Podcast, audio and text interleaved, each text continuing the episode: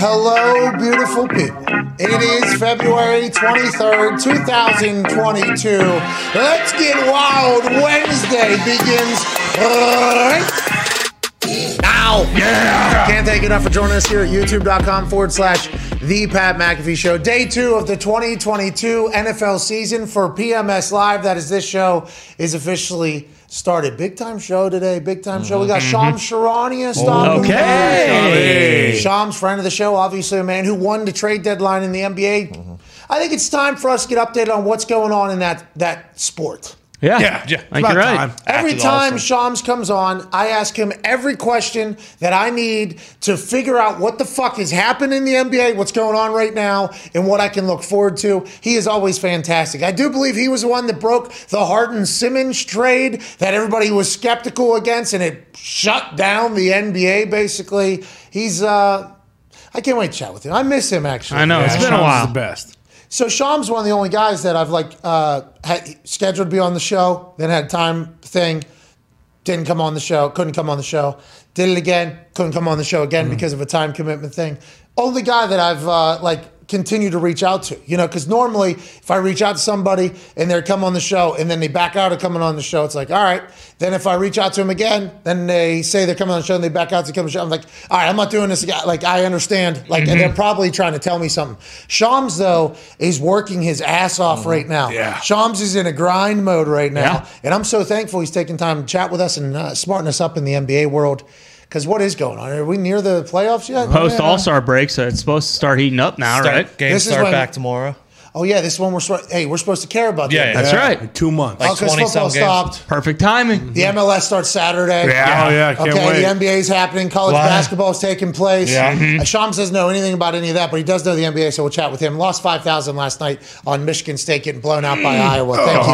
Oh, Jersey retirement. Thank you, fucking Yeah. Evan Fox. They might stink. Jersey Uh, retirement. Michael Lomb- uh, Lombardi will join us also in the second hour. Cannot wait to chat with him about, you know, right now there's a lot of things going on. Uh, franchise were being able to be delivered starting yesterday all the way through March 8th. The league year starts March 16th. There's salary cap gymnastics happening. The Packers have already done it. They were like 30 million uh, over the cap or a projected cap. They redid Kenny Clark's con- uh, contract D tackle for them with two voidable years at the end of this thing. Saved themselves 10 million, so now they're only 20 million over the cap. And once again, this goes to show. uh, This reporting is via Field Yates. Shout out to Field by the way. Thank you, Field.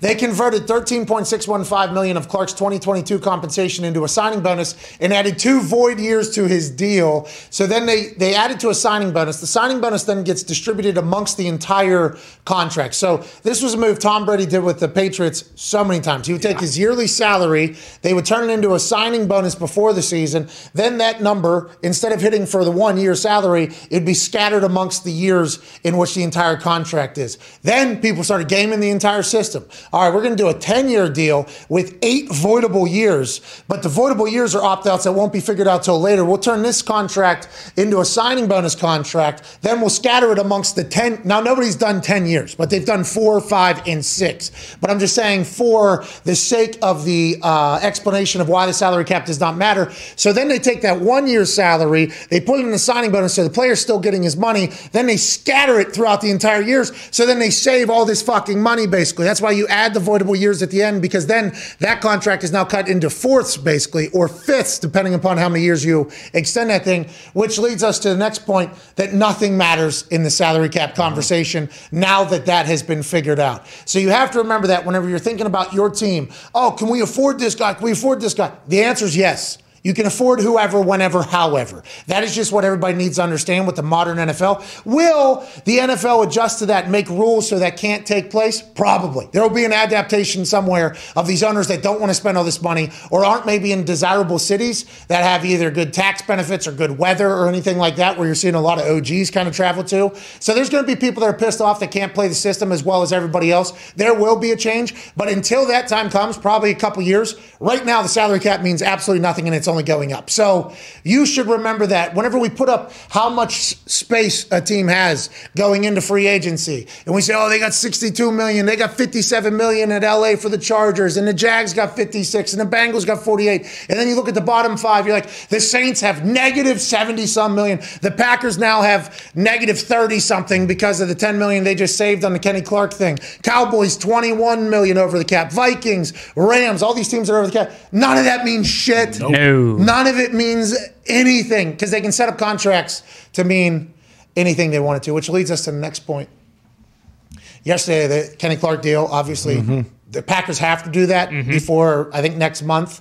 But also, if they want to sign or keep anybody, they have to make space to do that whole thing. Right. So they're making those moves. The fact that the Packers are doing the voidable year trick, which is what Tampa did, Kansas City did, LA did, like uh, the Saints did. Like the fact that Green Bay's starting to do it, this is huge for modern times. Yeah. For this, the Green Bay Packers kind of changing, evolving, and hopefully having a blueprint to how they can kind of keep everybody on the team. In which you know it sounds like probably maybe going to have Aaron Rodgers. And it sounds like he's in a much better spot after yesterday's conversation at Ty Schmidt, uh, shareholder of the Green Bay Packers. You got to love seeing them do this type of deal because although it's just Kenny Clark, the thought of adding the voidable years and turning it into salary cap, it's like welcome to the game, right? That's that's kind of what Right. we're hoping everybody starts doing. Right? Yeah, absolutely. I, you know, you see all the other teams doing the voidable years thing, and we'd talk about it, and it was kind of just like an expectation, like, well, the Packers don't operate that way; they're not going to do that. But I think this obviously bodes very well for the fact that it's like, hey, it might only be two years that we have with Rodgers or whatever, but we're we're going to, you know, I mean, they they went all in last year, but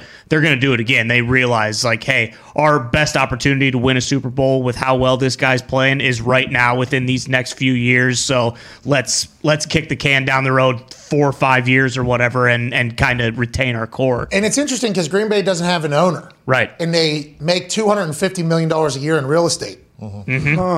Remember, we saw that. Mm-hmm. Oh, yeah. And investments? And that all money, yeah, and investments in real Yeah. estate and however it is. And that money just goes into a fund. Mm-hmm. So you don't fully understand why they wouldn't operate that way, other than the fact that, you know, they are the keepers of the Packers organization. Like, hey, this is a legendary thing. We have this is how we operate. This is what the Packers are. We're one of the original teams. I mean, NFL film is basically on this guy. Right. So I feel like that is a thing that Mark and Gutekunst and all them, the keepers of the Packers, I feel like. Yeah. But the ad, you know, adapting to the modern time and making moves, I think is not a bad thing for the Packers organization. And we've heard other GMs, whether it's off air through like sources or whatever, talk about how this isn't a sustainable winning uh, model to kick things down the road because it's going to show up when it shows up. It's going to show up when it shows up. It's like, well, feels like all the teams that are winning are fucking. Yeah. Feels like all the teams that are winning are doing. This is back whenever I was a kid.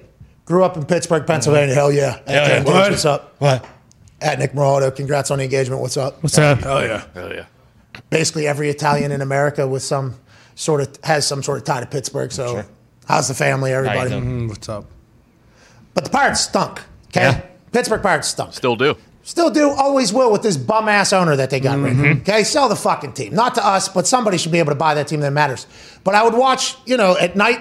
There was, uh, you know, I'd watch the Lakers at night because I couldn't sleep. And then when baseball was happening, there was this one team that was always around. Okay, and then you watch the Frank Abagnale uh, in the Catch Me If You Can, and his dad says, uh, "You know why the Yankees always win? Because they're too busy staring at the pinstripe." Like the Yankees were always a thing. So during baseball playoff time, it was like, all right, the Yankees are going to be here. I would like to see this team win.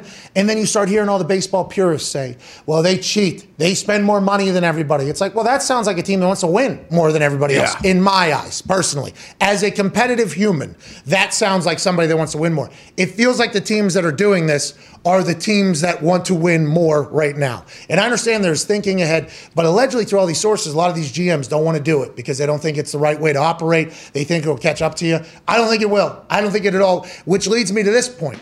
The fact that the Patriots have been Oh, I know. you know, know. they started right. this signing bonus stuff way back. Now, Yeah. the voidable years and all that. So you got to give credit to Belichick being able to game the system for all those years with Tom Brady taking those pay cuts, which weren't pay cuts. There's well, he wasn't getting paid as much as he should. Okay, but he would turn his contract into signing bonuses, and everybody like, Look, he's taking less, but actually he's getting his money up front. Yeah. Yeah. It's actually almost a better deal for him. But they've been gaming the system for a long time because Tom Brady would allow them to do such. Now Mac Jones on a rookie contract, so they're still able to do it. How will they be able to do it going forward? I think we'll all be intrigued to see what Bill Belichick does with that once they have to pay Mac Jones. Um, but how come you guys force everybody out whenever you can pay crazy. everybody if you wanted to? Robert Kraft has all the money in the world. He owns the entire Foxborough town, basically. Yeah. Yeah. He has a casino. He's got Patriot Place. Sure. He's got obviously John Bon Jovi's Right. concert revenue in Right. there. I think he's an investor in Fanatics, which is doing very well. Uh-huh. He has some paper company, I think, that he came from. Let alone every, he has all this money. He would spend the money, would he not? Absolutely. So how come Bill Belichick isn't doing this whole game? He's a guy who games the system. Mm-hmm. Like why everybody has so much respect. How come it always comes, Stephon Gilmore, get the fuck out of town. We don't want to pay you. Sure. JC Jackson now, it sounds like get the fuck out of town. We don't want to pay you. What do you think it is? Do you think that it's just like this is how Bill Belichick operates? Why do you think JC Jackson publicly came out and said, obviously they don't care about me? That's this is a crazy quote. Insane. This, this is an insane quote to hear from JC Jackson, Mr. Interception, absolute lockdown stud for the Patriots in Bill Belichick's defense, in which there's no defensive coordinator. Nope. Right? Bill Belichick probably pretty hands-on in this particular department. I guess I can't be that important to them. They're not showing me. I don't know how this was taken. I, I didn't listen to the full interview, but the fact that this came out of his mouth, very interesting. You would think normally like uh, Team Three would say these types of things, like what Right. In Russell. But why does this continue to happen? You think up there in New England, Connor? Salary cap's not real. No, it's Kraft not. has all the money in the world. You got a rookie contract. Sure. Why, why does this continue to happen? I mean, with JC, you know, we were working on an extension, and when I say we, I mean me, Bill, and all the guys in the Patriots Sure. front office. Steve. Dur- yeah, Steve, sure, Jerod Mayo. So during the season, they tried to get it done last year. Obviously, didn't happen. Now, franchise tag starts on Tuesday. He said to uh, Phil Perry on NBC Sports Boston, like, "Hey, uh, you know, look, I, they haven't reached out. I don't know. I guess they don't like me. So that is, it's really not out of context that quote uh, as a whole. But look." Bill Belichick's at West Bumfuck University right now at some pro day for some D3 guy you've never heard of. Sorry, you know, our head coach is also our GM. Sorry about it. Sorry about it. Okay, look, he's got multiple jobs. He can't be, you know, concerning himself with a Networking. franchise tag, networking, when, you know, he knows, okay, I got to get that done by March 8th. Realistically, just like Rap Sheet said about how the Patriots really take their time in hiring coaches, they really take their time in placing the franchise tag too. JC Jackson's going to get the tag next year when the salary cap goes up 20 million more and Mac Jones is still on that rookie contract. Then JC will get his big bag. It's awesome to think about though that Bill Belichick's running all this shit. So like when other GMs have like, hey, uh, need you to talk to this guy's agent, kind of let them know where we're at or whatever. Bill Belichick's like, hey, Matt Patricia, we got to get in a bus, South Harmon Institute of Technology. There's a fucking three technique down there Yeah. that we think we could add to this deep. Let them know we will get. Hey, let- we'll we'll fucking get to you. yeah. And then JC's like, "Oh, you'll get to me, huh? You got to travel to South Harmon Institute of Technology. don't like me, What's huh? that all about?" It's an interesting dynamic. It's a very, very interesting dynamic. But there's only one Bill Belichick, Mm-hmm. And there's there's going to be multiple people that are going to try to have that type of role. And I think there's obviously some drawbacks. Those types of drawbacks, though, if you haven't won six Super Bowls, Exactly. going to be tough to get past for Yeah. all the players, the agents, Yeah. everybody. Like, Hey, fuck you, fuck you. That's why whenever everybody comes from the Belichick tree mm-hmm. and they try to do the same thing, it's like you don't have the resume, mm-hmm. okay, to do what this guy did. And in 2022, it's really hard for people to continue to be like, you know what, you're right, you're a fucking asshole. We're losing. I'm going to continue to do this. It's hard. Yeah. it's hard to continue to do that in the world that we're in. At Tone Diggs, you got to be pumped though that the Steelers. They never concern themselves with any of this drama. Ain't that right? Never. Never. The salary cap thing. You think the Steelers will ever become a team that does that? Because not notoriously known to pay anybody in Pittsburgh. They- hire from within. They pay guys who have come who they draft. Like they've they've never gone out. Which, by the way, honorable. Yeah, Smart. big time. Remember, we talked to Chris Ballard. Chris Ballard said, like, uh, our guys need to know that when they come here, if you play well, you're going to get paid, Mm-hmm. which is a big thing for recruiting free agents and stuff like that. But the whole manipulating the salary cap, I don't know if the Steelers will ever, ever be a part of It- it. so for the first time I can remember in my life, they're actually 30 million over the cap. Normally they're like 30 million under, or sorry, they're 30 million under the cap. Normally they're about 30 million over the cap. They're sitting like where the Packers are right now normally. So they either have to do stuff like that where they do this the salary cap gymnastics or they have to let guys go that they can't keep to pay or whatever. But so this is the first time ever that they have a chance to actually potentially go out and sign guys because they don't have to do all this where they have to cut guys to get under the cap. So I'm interested to see like if will they go out and like fix the O line potentially this offseason. Like the Browns did a few years ago, they signed three guys who became Pro Bowlers. Well, I So, seen like, to my uh, no, no, that was another place, I guess. Laremy Tunsil's getting recruited. Yeah, yeah. Yeah. big time. Cincy. Laremy- Cincy was recruiting him, yeah. Well, every- or Mike Hilton was. I love that there is now we're in the realm of people can go anywhere. Yeah. Like Jarvis Landry. Yeah. All, of- all of a sudden, I'm- in my head, it was like Jarvis Landry next year, definitely a Brown. And then he puts out his tweet. You kind of look in the situation. It's like, oh, the amount of money they could potentially save with him not being there, and they're going to go through the run game. And Jarvis seems to be okay with going elsewhere. It's mm-hmm. like, oh shit, Jarvis Landry might be on the. Sure. That's a hell of a play. Laremy Tunsil on the. Like there is, who knows how many other players are going to potentially be like, you know what? Yeah, I think I would like to move. Yeah. And I don't know if any of it will happen, but it feels like we're getting to a closer point of that maybe becoming a reality for around the entire. Dirty's working on a uh, free agent graphic out there and completely forgot Stephon Gilmore. Now a free agent since he yeah. just went to the. Yeah, let's look at the last- top 15 free agents and shout out to uh, Dirty for putting this thing together. Look at the binoculars up on the top. You know, we're. Oh, like that. Free that. agency Scouting. watch. Yep. Yeah. And this is uh, via Pro Football Focus. Shout out to Chris Collinsworth, Ari Meirov, and the boys over there. Okay. My sports update, by the way. Hustle. Guys, machine. grind. Yeah. Yeah. Nice guy. Weapon. Nice guy. Very, Very nice, nice guy. guy. That was the cool thing about Super Bowl week. We got to meet all these people. And I mean, Ari had helped out our show immensely with his mm-hmm. tweets, so we appreciate him. But via Pro Football Focus, the top 15 free agents, Davante Adams, which a lot of people, after what Aaron said yesterday, I guess the take was, well, if Aaron's not going back, why would you even tag Davante then? If that's going to be like, Because he's really good. he's Yeah. fucking like best Best wide receiver in the NFL. I'll Jordan Love. it- not even whoever is throwing Yeah, the football. right. There's probably it's probably better to have the best guy. But they were saying something about saving money. If you're not going to have Aaron, why would you have Devon? I don't know how that came out of that conversation yesterday because it sounded like Aaron understood that the tag could happen. Neither side wants that to happen. They want the long term with avoidable years. Is almost Aaron almost described what he thought that contract would look like with Davante, and then in turn somehow I guess uh, the way the way people can hear the same thing and then just get completely polar different th- is wild. I guess that's like human psychology. I don't know how that works, but I, I feel like Davante. There's no way he leaves. No. There's no way he leaves. I, right? I've always viewed it as if Rodgers is back, Davante is back, and even if Rodgers were to leave or retire, or whatever, I, don't, I can't, I can't imagine that the Packers wouldn't at least franchise him for one more year. I think it is possible too that like they could franchise him what bef- by the eighth and then work on Yes. Yeah. doing a, a long term deal. Like so, he might he might get franchise tagged, but I.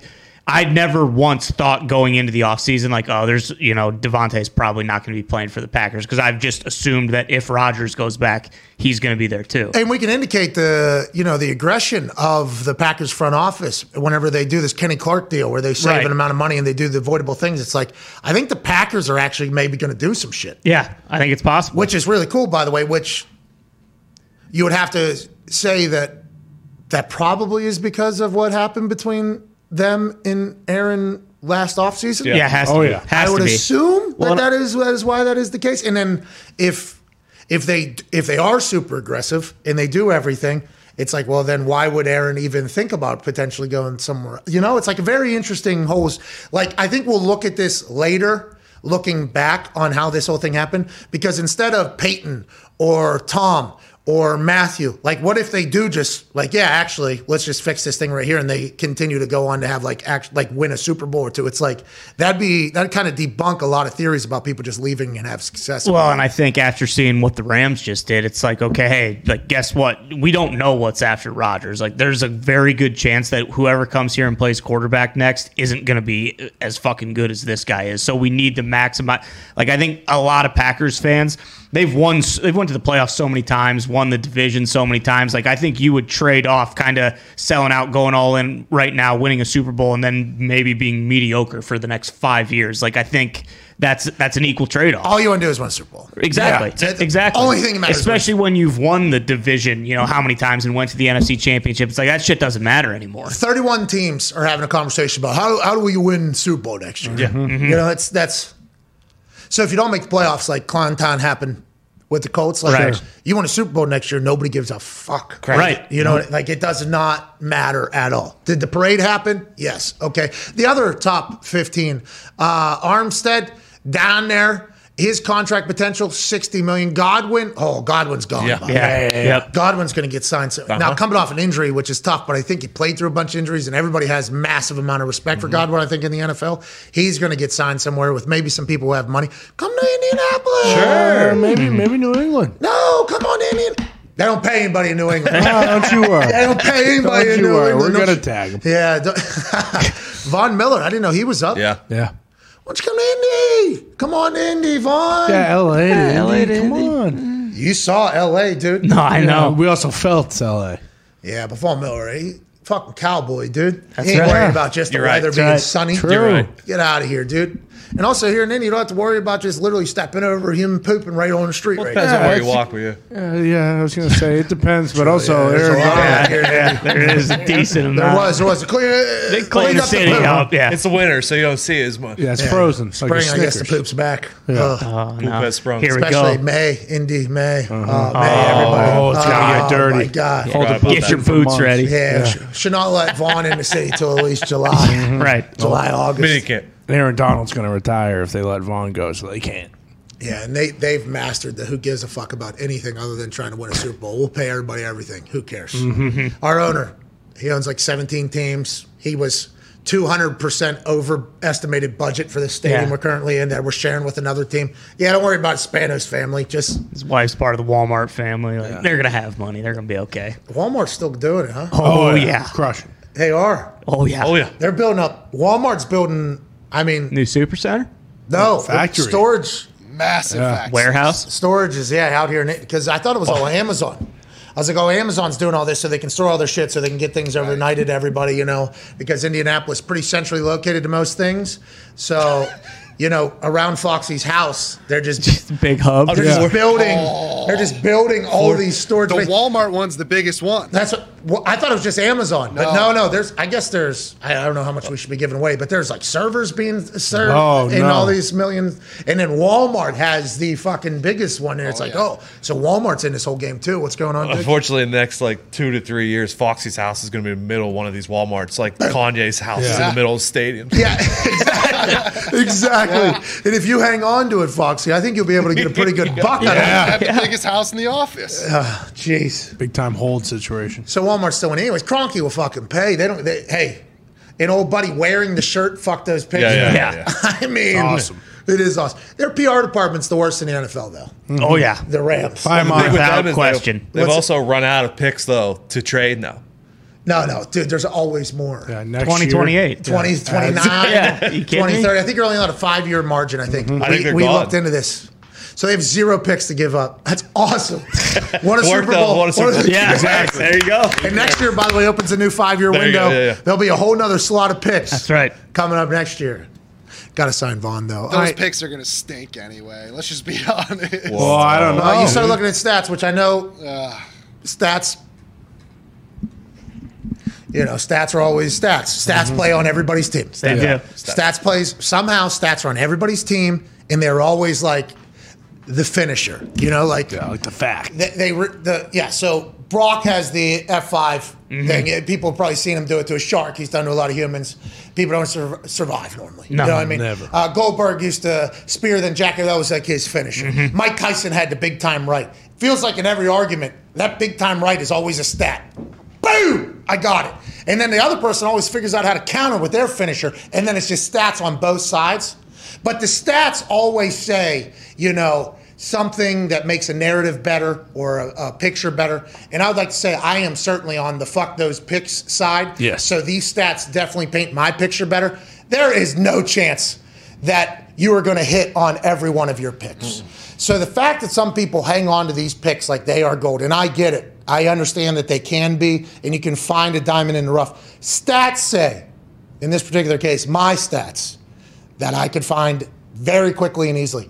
Most of these people you draft in the first round, second round, third round are going to fucking bust. Mm-hmm. Stat, stats say the quarterbacks in the first like 15 over the last five, six years, or 10 years maybe, I think. Just absolute bust, bust, bust, bust, bust, bust, bust. Not, is it their fault? Is it the team's fault? Who knows? But if you can get a proven guy, I'm doing that 10 times out of 10 because they know the league, they know how to do their thing, and it's working out for everybody. But to do so, you got to do a lot of salary cap gymnastics. Especially when they're allowing you to trade picks five years from now, and it's like, hey, there's a good chance in three years I'm not going to be coaching here anymore. So f- fuck those picks even more. Like, am I even going to get to see the end of when those picks What are actually Colts come going up? to do? You know? Nothing.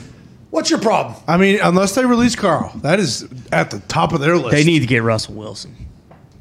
They need to do whatever they There can to no get way Russell Ciara Wilson. is coming to Indianapolis, Indiana. Make her an offer she can't refuse. All right, there's that house. Have you seen Broad Ripple? It's Hold on. pretty nice. No, have you seen this house? It's half the fucking city. It's Oh, a, yeah. got your own reservoir. Was it 14 or 17 Yeah. million or something? Yeah. It's half the city. But that situation feels like the Packers, where it's like, hey, instead of letting these guys go, let's keep this in house, fix it, and then let's go on a run. And You're talking go to Seahawks? Bowl. Yes. Instead of letting Russell go Instead of let else, Russ let's go, here. yeah, let's let's figure out what Russ wants. Mm-hmm. Let's abide by what he wants, and then let's see what we can do. Isn't it crazy to think like Doug Pederson and them in Jacksonville are going to have that team believing they're going to win a Super Bowl? Yeah, Yeah. And at some point, we will have to talk about the optimism every single team has. But if history shows us anything, like there's only a couple organizations that really have a shot at winning. They're the ones that are very obviously trying to win right now. I agree. And then the Bengals fucking ruined that.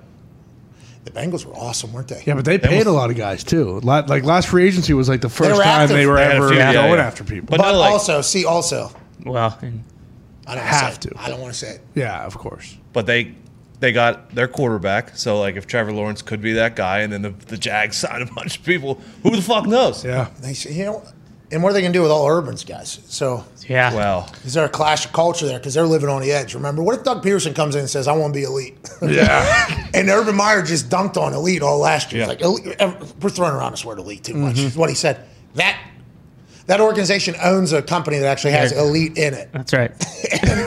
One of his first things was like elite stinks. We need to be on the edge. Building a culture, changing a culture. So fascinating. But the quickest way to, to win, I think, is just bring in goddamn guys that win. And if you have an owner that's willing to do that, it's it's game set match. And I guess that's what we got to talk about for like the next month is who's going to spend money. And Yeah. Yeah, and f- I mean, from what it sounds like in Jacksonville, it shouldn't be that big of a problem. If you, you know, Urban was getting laughed out of team meeting rooms and oh, people yeah. were just shitting on him, I think Doug comes in, he's just a real dude. They'll probably love him right away. I love it. I can't wait to see what the Jags do. Can't wait to see what the Colts do. Oh yeah, Should be interesting. I'm excited, to see what the Packers do. Excited to see where J.C. Jackson goes because they ain't showing him any love. up No. Sounds like a Sorry. story as old as time, and New England will somehow always win. Uh, let's pivot a little bit to um, the Basketball Association. Ooh. This conversation was actually supposed to start a few moments ago, but I guess some maybe some shit Yeah. just popped News. off. Oh, breaking news. Ladies and gentlemen, joining us right now, the top basketball insider. There is a scoreboard. There are stats. This dude is on top of the game. The incredibly handsome from the Athletic and Stadium Network. Ladies and gentlemen, NBA insider, Shams Charania. What up, fellas? Hey, What's new, up? new backdrop. What's going on, man? New year, new you? Yeah, I, I, got, I got the I got the clear backdrop. I know it looked like I was in a in a spaceship or something, like an alien vortex. But I'm I'm out of there now. I'm I'm I'm, I'm in this. I'm in I'm in the, my natural habitat. Hell Uh, yeah! great- Great to have you back. Let's talk about. You just broke some news, I believe. So thank you for joining us immediately after that. And let's dive right into it. New York City has a plan to phase out the vaccine mandate in the coming weeks. Mayor Eric Adams says, at which point Brooklyn Nets star Kyrie Irving would be cleared for home games. Spokesperson adds that current rules remain in place. This is via Sham Sharani, a Twitter account, and it's already doing numbers. 1,200, 1,300 retweets, 1,400. I mean, it is obviously going. The Shams Charania, Sham's bombs continue. So this is still a thing. We haven't talked to you in a while. Kyrie Irving not being able to play in New York, but playing on the road is still a thing. Obviously, the Nets are a brand new team. We have to dive into that. What are you hearing about this in a couple weeks? Is that good for the timeline of the NBA? It, it, it'll be in a few weeks where there is optimism, and even the city is now going to work on lifting the mandate. And so there's been optimism. I was just in Cleveland for All Star Weekend, and there was a lot of optimism among the league, you know, the, the NBPA. The, the, basically, you know, the, the Nets have been optimistic for quite some time now that the mandate would eventually be lifted uh, during the second half of the season. And now Eric Adams today comes out and says that yes, that is the plan. That is what the city is going to work on over the next few weeks. I think there's eight or nine games, home games left that Kyrie Irving out of the last 23 games of the season that he's going to be eligible to play. Obviously, all those games on the road. But now there is optimism that hopefully before the month of March is out, Kyrie Irving will be able to step foot on the floor at Barclays Center and play home games and then be be eligible to play at home during the playoffs when it matters most. I think that's always been the question. That's the question around the league. The Nets season changed when they brought back Kyrie Irving in early January and brought him back into the fold. But this moment that he could be brought back for home games could define their season and could define the way the NBA championship landscape ends up. Okay, well, thank you for breaking that news. Excited to hear and learn more about that. And you're a basketball insider, not a world insider, but did we beat COVID? Yeah, is, feels is like that, what, it. is that what that means? I mean, listen, uh, Toronto, Washington, um, uh, Boston, Philadelphia, Chicago. What? It's been on and on of of of just. Uh, so I'm getting text messages, but it's been every single city has been uh, has been lifting their mandate. In New York City, Eric Adams have been the last one standing, and so it was to me only a matter of time before this mandate was lifted. And Eric Ad- Adams obviously confirms today that that process is is underway. Is going to be something that's going to take an amount of time. This isn't something that's just going to happen over the next couple of days. Um, obviously, it could, and, and that's probably going to be what, what would fall in line with what the norms are across the country right now. But San Francisco, um, you know, Boston, Philadelphia, Washington, Toronto, uh, MLSC, which which uh, oversees the Raptors, uh, you know, announced that beginning March one they've lifted the vaccine requirement. So I would expect, you know, the month of March is going to be a big moment for the Nets and, and for the city of New York.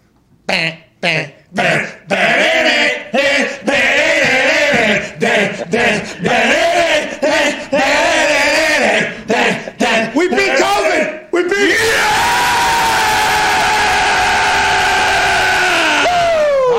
All right. Congrats to all of us, by the way. Congrats to everybody. Congrats, Pat. Congrats, no, congrats to you and everybody. Congrats, Sean. Congrats, Congrats, Kyrie. everyone. Piece of information shows we fucking beat COVID. Yeah. Woo, man. Yes. Woo. Thank you for that. I did not expect that from, you know, NBA insider Sean Ferrania, but now that we do it, let's talk about the net. What text are you getting? Is there anything big? Is there any other mandates no being lifted? I'm, I'm checking right now. Let me see. Let me see if I can open this text. what if he just breaks uh, news? He does. He just shits and breaks news. Yeah. I bet it's Rap Sheet asking him to get a beer or something.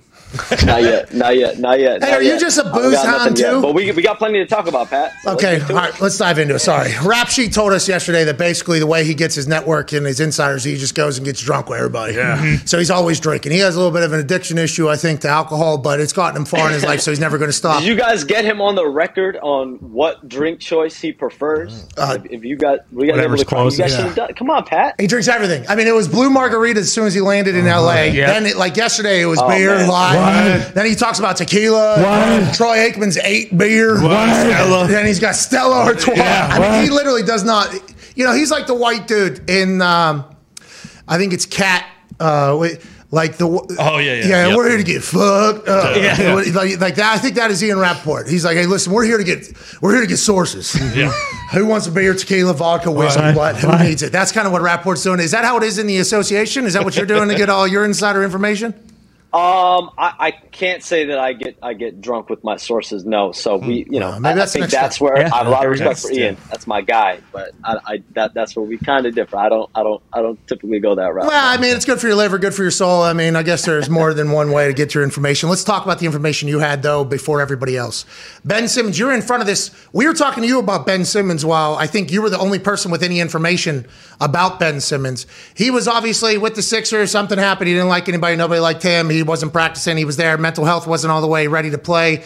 Everybody was thinking it was just a dying situation because the Sixers said, we're not going to move him. Then you reported Harden is actually available for trade from the Nets because he hated. I don't know if did he hate Brooklyn? Whatever. I don't know what how that whole thing happened. But then they inevitably trade. You break the news. That is huge, right? That that was big time news in the NBA. I thought Harden and Kevin Durant were boys. I thought there was no way he would leave. I thought nobody wanted Ben Simmons. Now it seems like everybody's happy. Is that the case?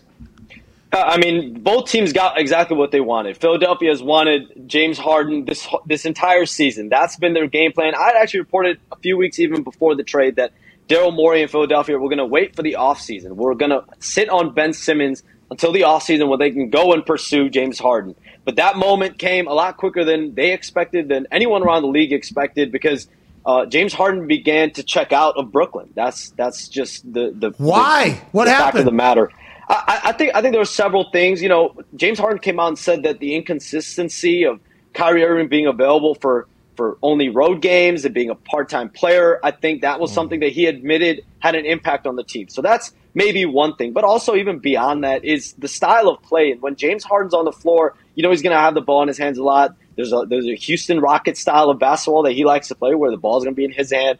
While there are other people, Steve Nash, Kevin Durant, Kyrie Irving, uh, other members of that locker room that want a more free flowing style. And I had I had some sources close to the coaching staff tell me that we have a totally different game plan when James Harden is on the floor than when he's not on the floor. And so that is not a conducive uh, environment to play with. And, and at, at, at the point when James Harden scores four points in Sacramento, sits the next two games um, that the Nets have, th- th- there was real belief that he had checked out. And so when you have a player of that magnitude that is not there mentally and and wants to move on, and clearly you have a trade suitor in Philadelphia, and the, and the Nets got a great package: Ben Simmons, Seth Curry, Andre Drummond, two first round draft picks.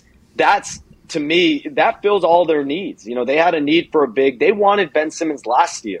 Uh, before they made the trade for James Harden, they would have willingly taken Ben Simmons, but James Harden gets traded to them. So uh, they get a big man in Andre Drummond. They get a shooter in Seth Curry with Joe Harris on, on the fence, and it's unclear whether Joe Harris will be back this season. So uh, for the Nets, that was a trade that they had to make. Both sides had to make it. But Pat, we don't usually in the NBA see blockbusters of this type. These are usually deals that are made for the offseason when players, you know, can begin to ask out, can begin to find new homes. Uh, it's very rare when a player of that magnitude asks out in season, gets his wish within you know a matter of a couple weeks. Well, congrats to everybody over here. Yeah, good work, everybody. Congrats to everybody, man. Congrats to you on breaking that news. Really, baby Shams. That was really Hey, good, baby Shams.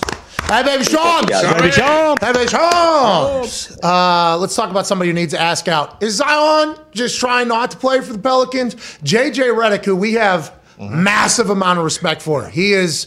Come As on. do I. J- JJ does a great job, and and you know I think when he speaks, he speaks from a position of of people understand. He's speaking from a position of having information and having knowledge, and he's not a guy that's just going to be there for the hot take. So I have a lot of respect for JJ. By the way, felt like that's how the entire internet th- th- Yeah. reacted yesterday when they were like, hey, JJ doesn't just say shit to say shit. And I, by the way, we as people who are fans of his agree. So whenever we heard him say this, especially because we asked him about Zion, you know, because they're both Duke guys, he was in New Orleans with them. And I think he, I don't, I don't remember his exact answer, but I didn't feel as if there was any, you know, potential standoffish. I think he was just so distraught and disgusted by the fact that you're the star of this team. They trade in a big time name to your squad, which CJ McCollum is, right? That's a big time. Mm-hmm. That's a big time name to your squad, and you don't even reach out. Like he, I feel like JJ was so disgusted by the lack of professionalism from Zion there, so that's why he kind of said that entire. Is that an, a narrative that everybody has? And what is going on? Is he going to play ever again? What, what do we ever? Man, I love Zion. What is going on? Is he dead? Uh, listen, I, I've I've come on the show and I've said that there there's it's always been in the interest of the Pelicans and it should be in the interest of Zion Williamson to try to find a way back on the floor because at the end of the day, Yeah. they need to find out what this team is. They got CJ McCollum. That's a guy that should help this team get to the next level, and their goal now is to make the playoffs. And they're right there, even though they haven't had Zion Williamson all year, and they got off to a, a rough, rough start but Willie Green has turned the turned the ship around, and they're a team that's fighting for a play-in spot. And so it, it only benefits Zion Williamson to get back in the fold here. And even a bigger thing, guys, is he's eligible for a max contract extension in the offseason. I think in somewhere in the neighborhood of 180 million, maybe even more. And so the fact that Give him the money. you know Yeah. is he going to get that off? I mean, I, I think that's a very Double, viable double. question to ask, given he hasn't played all season. And so it's in the Pelicans' interest to see him get back on the floor and to see if he can be a guy that they can, you know, agree and commit all that money to. And so. Um, but I, I haven't gotten any sense that Zion Williamson is going to play this season, and I think that definitely is, is alarming. And Does he and- not want and to? You until- think? You think you he know, wants for- to move? You think he wants to move? His t- his family wants him out of there. What do you think? Like, you think they don't want the max contract in New Orleans? Maybe. I, I don't know the answer to that, but listen, I've done reporting and I've come on this show, Pat, and, and spoken about it. There's his family has made it clear at different points over his career so far in New Orleans that they prefer him to see uh, prefer to see him elsewhere, and that could just be normal day to day frustration. And, and families and people around these players can tend to get frustrated at different points. But that was a consistent theme and a consistent message of last season, and that was the season Zion Williamson was mostly healthy. He did miss time. He had a hand injury, um, and and he, he did miss some time, but overall he did make an All Star team. He put up amazing numbers when he's on the floor and healthy. He puts up sick numbers. I mean, he does video game stuff. Over sixty percent field goal percentage, twenty, I think twenty seven points, ten rebounds a game. The guy is a beast when he's, He's on not the that floor. guy anymore. The question is, how do you get him back on the floor? How do you get him reconditioned? And I think that's something New Orleans is trying to find. So did the Pelicans bring in CJ McCollum to kind of like dispel the rumors that they're not trying to win? Yeah, I mean, I mean, I don't know. I- I think they were always trying to win. Oh, were are they? couldn't- Wow. couldn't Oh, get where are there to the they? point. Oh, where they? Come on. I think that the plan has always been to try to win in New Orleans, but they just haven't. At the end of the day, they haven't been able to put the right pieces together. And last year, Pat, they went out and they tried to get Kyle Lowry. They tried to get a top a top flight free agent point guard, and it did not happen. And they ended up getting Devonte Graham, who has been a nice fit there. But CJ McCollum is more along the lines of the type of player that the Pelicans were trying to get last offseason. Okay, well, congrats to the Pelicans. Let's hope Zion gets back. Here we go, pals. Good Uh, luck. last question from me before the boys have some. And Shams, we appreciate you joining us. I know there's always news to be broke, so the fact that you're sitting down with us, we appreciate it because you're always. you're not in your spaceship anymore, but you are always tuned into your phones. Oh yeah. Um, You know, like the seems like there's a reality TV program happening over there in LA with the Lakers. You know, it seems like, and I'm just reading from what you guys are reporting. I'm outside looking in. Don't know basketball well enough. All I do know is in high school, I seen LeBron James. His team came and played an All-Star team from Pennsylvania. LeBron dunked from the foul line on maybe the best player in Pennsylvania. I think he was a junior or something like that. I seen it, and this guy has only. It wasn't on you, right? No, no, I'm- I didn't make that team. I didn't play. No, no, no, no. I didn't make that. That team was very good at basketball, but he fucking hiya, and it was like, oh, this guy's different. And then he was on, you know, magazines. He had a Hummer, and he's been. He was deemed the king of basketball when he was like 14, 15 years old, and he's only, I think, shown up and really. In an incredible fashion. I think he's made some mistakes, PR wise. I think everybody has and will whenever you're growing up with everything kind of handed to you and you don't know, like not handed to you, but the world literally in your palms. But I think he has really lived up to all the expectation that has ever been placed on him somehow, some way. With that being said, this, this feels awkward in LA, doesn't it? Because now I'm reading reports and tweets, and I don't know enough about it. You have to tell me more. Pelinka, who's the GM, has the Buss family support, and LeBron is openly uh, pitching against Pelinka. And now there's a little bit of a separation between. And in my eyes, I just assumed that wasn't ever going to be possible with LeBron James. Like LeBron James is LeBron James, so whatever ha- he wants kind of happens. That's not how it goes, I guess. And is that kind of what's taking place in LA? Okay, so this has been obviously a disappointing season for the Lakers. I think they're 27 and 31. They're Oh, fighting for a play-in spot. This is this is a team that had Pat champ, championship expectations. LeBron championship James is on the team. LeBron James is on the team. Anytime you have LeBron James on the team, Anthony Davis on the team, Russell Westbrook making $47 million on the team. He was oh. supposed to be. He was billed as the third star. You traded It's a lot of money. Kentavious Caldwell Pope, Montrezl Harrell basically got rid of Alex Caruso to bring in this guy Russell Westbrook, and it it, it has been a flop so far. And and I think uh, uh, you know what I what I'm seeing is just a level of frustration right now, and what we've seen from LeBron James teams in the past. You know, you look at that 2018 Cavs team. That team went to the finals, and they were kind of similar in the halfway point of the season as this Lakers team is. They were struggling they needed to make mass changes. And when we've seen a LeBron James team struggle what typically tends to happen is that they that they rotate players right? Is they ship guys out bring new guys in and put a new fresh model around LeBron James and a new team uh, around LeBron to just give him a chance to figure it out. Because anytime you have LeBron James on your team you want to figure it out. So what I'm seeing and, and obviously again he made comments to Jason Lloyd of the Athletic. Um, he, that, that's that's definitely a level of frustration to me. And I spoke to Rich Paul. Rich Paul told me there is no issues between him and the Lakers. There's no issues between Clutch Sports Okay. and Rob Pelinka. He told go. me there's Oh, no issues between LeBron and the Lakers. Good. And so R- Rich is an agent that has made a history of going on the record. If he feels a certain way, he's not afraid to to hide it. And so I, I you know, for him to say that, and he did go on the record with me today when I spoke to him, and he said there, there's no there's no friction. There, of course, there is a level of frustration. Um, and I think when you talk to other members of, of, of the of the Lakers roster, there's definitely uh, frustration. They did not see this season going this way, and so uh, the only move that they really could have made that would have made a difference was trading Russell Westbrook for John Wall. That would have required draft assets from the Lakers going to Houston. And, and if you're the Lakers, would you really trade a draft asset for for a guy that obviously John Wall hasn't played this season, um, but you know you kind of just have to live with the bed that you made. Um, and so they made the decision to stand pat and. I, I personally think that that's a, a, wise choice because this team clearly does not have the makings of a championship uh, roster as of right now. So um, we'll see what happens. But um, you know, when I did speak to Rich Paul, he made it clear that there, it, it, as he says, there there are no issues, and you know, it, it's it's just something that that you know they, they're going to have to deal with. Yeah, that's interesting. You know, because Rich Paul seemed to take the high road there when he could have said, Far to rain. That was awesome. All I could think of is him and Adele sitting there. yeah. Whenever you were like, did you? When you talked to Rich Paul earlier, I'm like, oh, he's probably sitting right next to Adele. Probably. Yeah. Probably just sitting right next to the best pipes in the game, hanging out. And Rich Paul was up there at the goddamn uh, the, uh, oh yeah, the, the, the, the conservatory, the, hill yeah, thing. Yeah. Pat, Pat, but let, let, let's talk about this though. Like getting Russell Westbrook, this is something that all they all wanted, right? LeBron James wanted this, Anthony Davis wanted this, the Lakers, front office, Rob Pelinka, ownership, they all wanted Russell Westbrook. And so, you know, if you want to play hindsight 2020 and look at it from, you know, from the point now where you want to second guess it, I mean, I guess they can. And that's what might be what, what's going on. But to me, if this is the decision everyone wanted, it's hard for me to see that you can then, you know, throw, you know, throw blame on. You know, it's, it's hard to blame others. I think, I think everyone. Hey, why I doesn't think, it work? Why doesn't it work with Russell Westbrook? Is he just because I've seen him shoot a ball over the backboard? Yeah, I,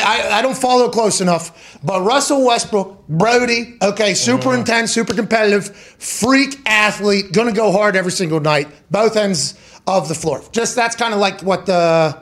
The conversation around him is right. Mm-hmm. Super competitive, willing to fight, love like a guy you want on your team. Dog. Hey, dog. Yeah. he's a football player playing football. Great basketball. competitor. I just think I just think with Russell Westbrook, I mean, clearly the shooting fit hasn't worked out. I think. Yeah, he shot that it over the backboard. What happened? Is he forgot how to play basketball, or what is it?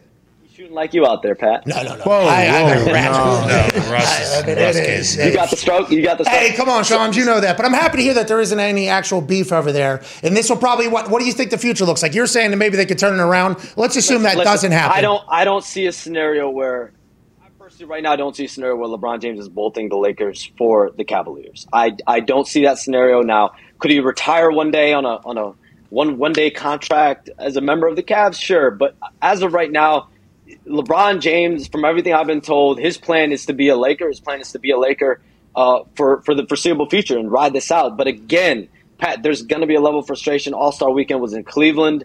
And, you know, I'm sure LeBron James, Anthony Davis, they've all been shouldering the burden of this season. This season has not gone the way that they expected. The team isn't constructed the way that they all expected it to be constructed. And so uh, what you're seeing now is is the results of it. And when there are expectations, when there's championship aspirations, uh, you know, th- there's going to be a level of blame that falls on everyone. I think you're starting to see that level of blame In uh, LA. fall on these guys. But also, th- they've been without Kendrick Nunn all year, and I'm not trying to hype up Kendrick Nunn, but that's a guy that you give five million dollars to. He's he's he's the highest guy that they paid this offseason because they really didn't have much money available after they made the trade for Russell Westbrook. So they give Kendrick Nunn five million dollars.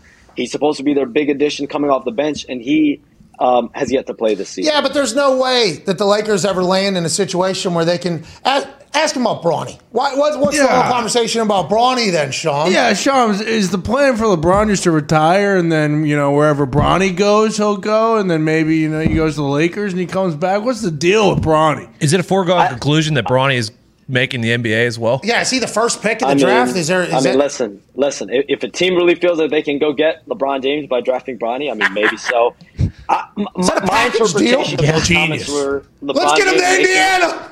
Is he coming to the Pacers? Pacers are in a spot for a lottery pick all the time. Oh yeah. Pacers trade all their good players. We get about to say, I was about to say. I mean, Sorry. imagine imagine LeBron James and Bronny in like Minnesota or like Ooh, Oklahoma, oh, some A-Rod. Minnesota, or yeah, that like would- some of these smaller markets Or that we never envisioned LeBron James playing on. Like that would be that would be pretty interesting, pretty neat to see LeBron James bolt to a team like that.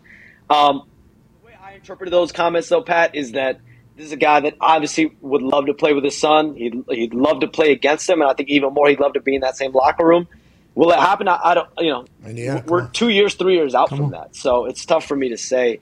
You know, I, it doesn't seem like the high school, the straight high school, the NBA rule is progressing the way everyone thought it would. So, you know, if the, if Bronny has to spend a year in college, that obviously pushes this all back. So, um, listen, man, I think we all, I, I think he'd love to play with his son. The question is, you know, will will that happen? Hey, that was a great. As soon as your sentence ended, by the way, we went to a break. It's serious there. Hard out. You did incredible stuff there. Crushed it. Go ahead, Ty. Shams, are there any plans to change the NBA All Star Weekend? The game was pretty sweet, but that Saturday night absolutely fucking stunk, and they know it. Uh, are there any plans to change that moving forward, or no? Are, are you hearing that they're just blowing smoke up each other's ass and saying it was a great weekend? I haven't heard any plan for them to change anything about All Star Saturday night. Um, you know, dunk contest. I was there. I was I, I was in Cleveland. Stunk, Got back on didn't Monday it? morning. and Stunk. The, the the dunk contest was was uh you know it it, it You can say it. You can say it. You can say it. It Dunk did not live up to the hype. But listen, Jalen Green, if, he makes some of those dunks, I think we have a different complexion of all this. He I had don't some think sick so. dunks, guys. He didn't make the dunks, so we have what we have. I don't know what the league can do. I, I, I really don't think it's about money for these guys because if it was about money, I really think they would have upped it to one million cash prize winner.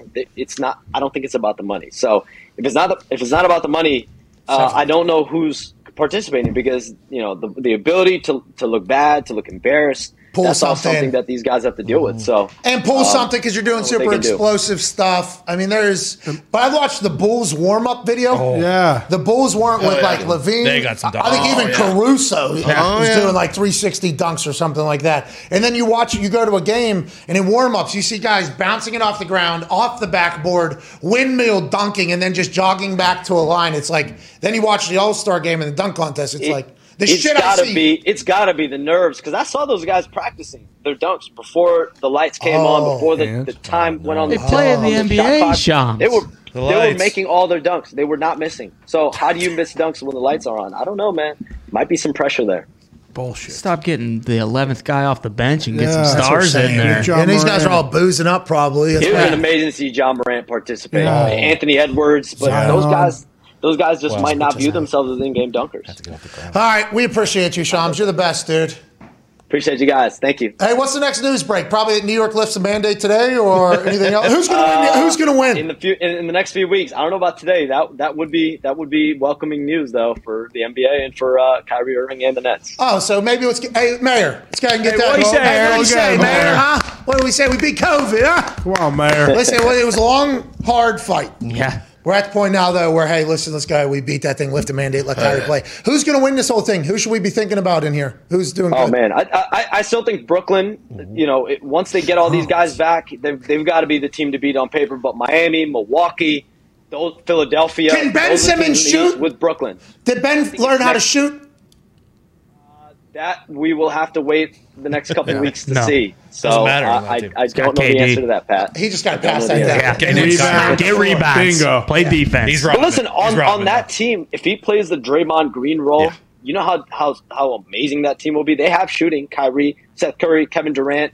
They got the shooting. They just need someone that can play defense, distribute the ball. Um, and if Ben can bring Yeah, an he offensive play. game that we haven't off seen so far, that team is going to be scary. You know, so those teams in the East, and then Utah, Phoenix, Obviously. Golden Celtics. State, I think and Warriors those are are the the teams in, uh, in in the West. All right. Well, we pre- Steph Curry, I heard he's back, huh? Steph yeah. Curry. Oh yeah, All Golden Star game State. MVP. Steph Curry, Steph Curry, all of a sudden yeah, again. he was- Celtics might go on a run. We get Uh, moving maybe the shoes. Bulls, Celtics actually. stink. Celtics stink. Oh, the Uh, Bulls. Just like the Bruins stink. That's not for Shams. Whoa. Shams, we appreciate you, man. Can't wait to see you break more news. Thank you. Keep running up the score, by the way, in that insider game. Ladies and gentlemen, Shams Ruan. I need to get back into it. It does carry a little longer than you think it's going to in my particular brain. I got to carry the. A little bit longer. Pretty good rolling your R's Yeah. there, though. That was Feel good about it? it. Eh, eh, eh. It was very close. We came out of nowhere there, by the way, Yeah. with that thing because Shams told us we beat COVID, which is fantastic Thank you, news. Shams. A lot of people on the internet tell me that's not the case. But What? Hey, listen. Hey, per Shams I didn't reporting. say Yeah. Mayor of New York Yeah. said it. Insider. Yeah, not me.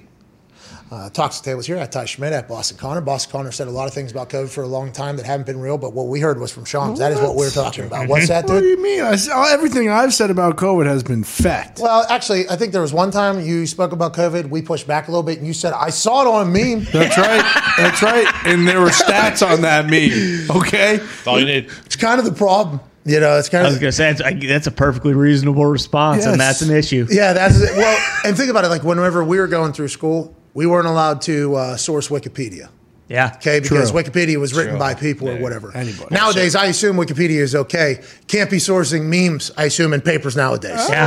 Can't just screenshot a meme from an account and put it in there. I assume that is the rule in the modern world. Well, we- I mean, welcome to the modern world, Pat. They should change that rule. I mm. think. Listen, whenever I was trying to bullshit my way through whatever class I did not pay attention to, and they banned Wikipedia, it was like, this is the one stop shop for all the information I fucking need. Now I can't use this. What is your guys' deal? Is, are we not trying to learn stuff here? Uh, so I had to basically write everything that I learned from the Wikipedia, and then you do reverse. Correct. Yeah. Then you go find where. Find some bogus Bingo. article and Yeah, then source boom, it. Then Yep. you do that. Yeah, that was the game. You had to learn that very quickly, but it was like I assume that is now for the memes because of what happened with you. But nonetheless, Tone Diggs is here, the COVID cowboy. He beat COVID. Shout out to Tone. Baby Tony. Tone. Another COVID survivor joining us from Manatee, Ohio.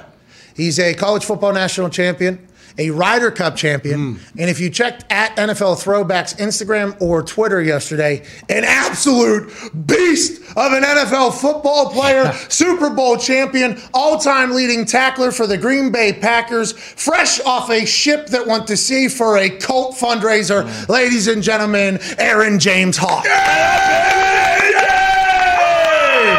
Hey, you're glowing, dude. What's up? Wow. What's up, man? Hey, who's gonna ask Jon Hamm about his big dong tonight on Hockey Talk?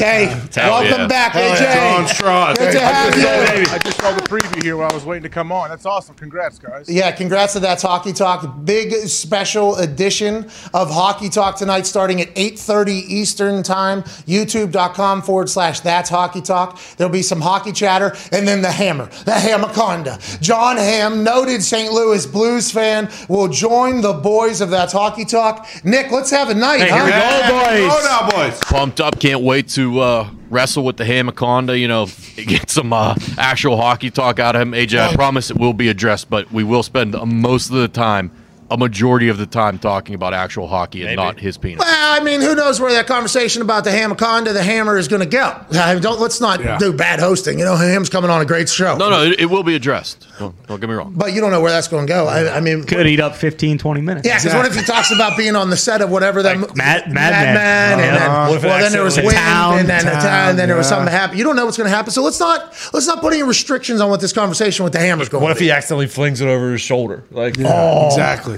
Getting Then you're gonna have to address knot, it. Talking about one of in a bow. Yeah. You know, you never know. I mean, it'll be Listen, it's not turning into penis talk. It's going to be hockey talk. Okay, all right, all right, all right, okay, Fair. respect, respect, see what the respect. chat respect. has to say about that. That's penis talk. There's going to be a lot of people getting tossed in the sin bin in that comment section. I can Oh, already tell tonight. Um, but I'm very pumped for that conversation because he is a noted hockey lover and fan, and also an incredibly famous human being. That's great booking by the Rupper, baby. Absolutely. Uh, AJ, welcome back, dude. It's great to see you. How was the ship? How was the cruise? You look fantastic, and it's nice to see you're still alive, pal. Yeah, everything was great. Um, missed you guys. Missed being on the program. I know you guys had Aaron on yesterday. I was able to watch it. I thought it was it was very uh, it was great. You know, listen to him, could just kind of hear what his brain has been going through, isn't it? Like, you just got off one of those twelve day old PKs too, right? Yeah. So, well, all right. Let's jump right into it. You knew. so what do you do? You just dump and puke for twelve days, or how's it work? Well, I think like three days of double double. You know, attic and Yep. basement. I think three days of that, four days of the one end, the, o- five days of the other end, and then you refill, and then you go from bottoms up, and then you do the whole thing. I don't listen. People do a lot of things. I've actually asked when we began this show to a lot of uh, professional athletes. I said, "You do any weird shit? Keep your body." You know, and th- that was like one of my standard questions I used to ask because people, the things I would hear people would do to keep their bodies like right. Like you know you hear about the wine baths Mm-hmm. and then like you hear about like you hear about all these off stories like oh this guy used to actually drink his urine because like it's like well patches patches did that in dodgeball. It's like Mm-hmm. no he did because everything he said it is very good for you to get it back. Like there's people that do weird shit to keep their bodies in line. Now a cleanse like that I've never heard of PK is that something you were very common knowledge of? Did you know what PK was? And do you do that alongside of him? And how long do you think he's been doing that? Because boy the internet was captivated by the old puke and poop cleanse I, I was not aware of uh, of the exact cleanse. I guess that he he has done. I know he's talked about it before. I, maybe he's mentioned the name to me. I never followed up followed up. I guess, but no, I've never done anything nearly as as extreme as that. I've done like the whole. 24 hours, you know, fasting with just water for a couple days or just no food, no water for a day, all that, but not in a long, long time. Is that just because you guys want to test your body, your discipline? Is that what that's about? What do you think it's about? I don't bored. You get bored probably. You want to give something a shot. All right. That's kind of that's that's kind of like with me when I when I've tried it. All right. So listen, Shailene laughed in the back of yesterday's interview with him. I mean, it hasn't been oh, confirmed. Hasn't Without- been without a confirmed. doubt. hasn't confirmed. Hasn't confirmed. Hasn't been confirmed. I heard they weren't together. I don't know what's going on. Something. You Somebody's didn't wrong. ask. Well, Kinda. I, I kind of did. did. and he said it was a TV, but she's on TV, right? I mean, Yeah. so that could Oh, have been. a- true. you know, I thought about this last oh, night. Oh yeah. I thought about this last night a bit. I was like, oh, so that was his answer because it could have. Anyways, the internet sleuth said that was her laugh, and I've never seen her in anything, but I guess it did sound like her laugh, and it, it immediately got quiet afterwards. I didn't see him hit a mute button, and there was some dishes seemed to be doing in the back, or like some pots moving around or something. So, I mean, we don't know the case, but do you think, like, whenever he was presented with PK, he said like yep immediately whenever he heard about the puking and the pooping the entire time and he just what wanted to try it out. And it seems like it gets him in a very good spot mentally. I think it isn't the only type of like um like uh serenity. There we go. Serenity type thing or like uh, mental type thing.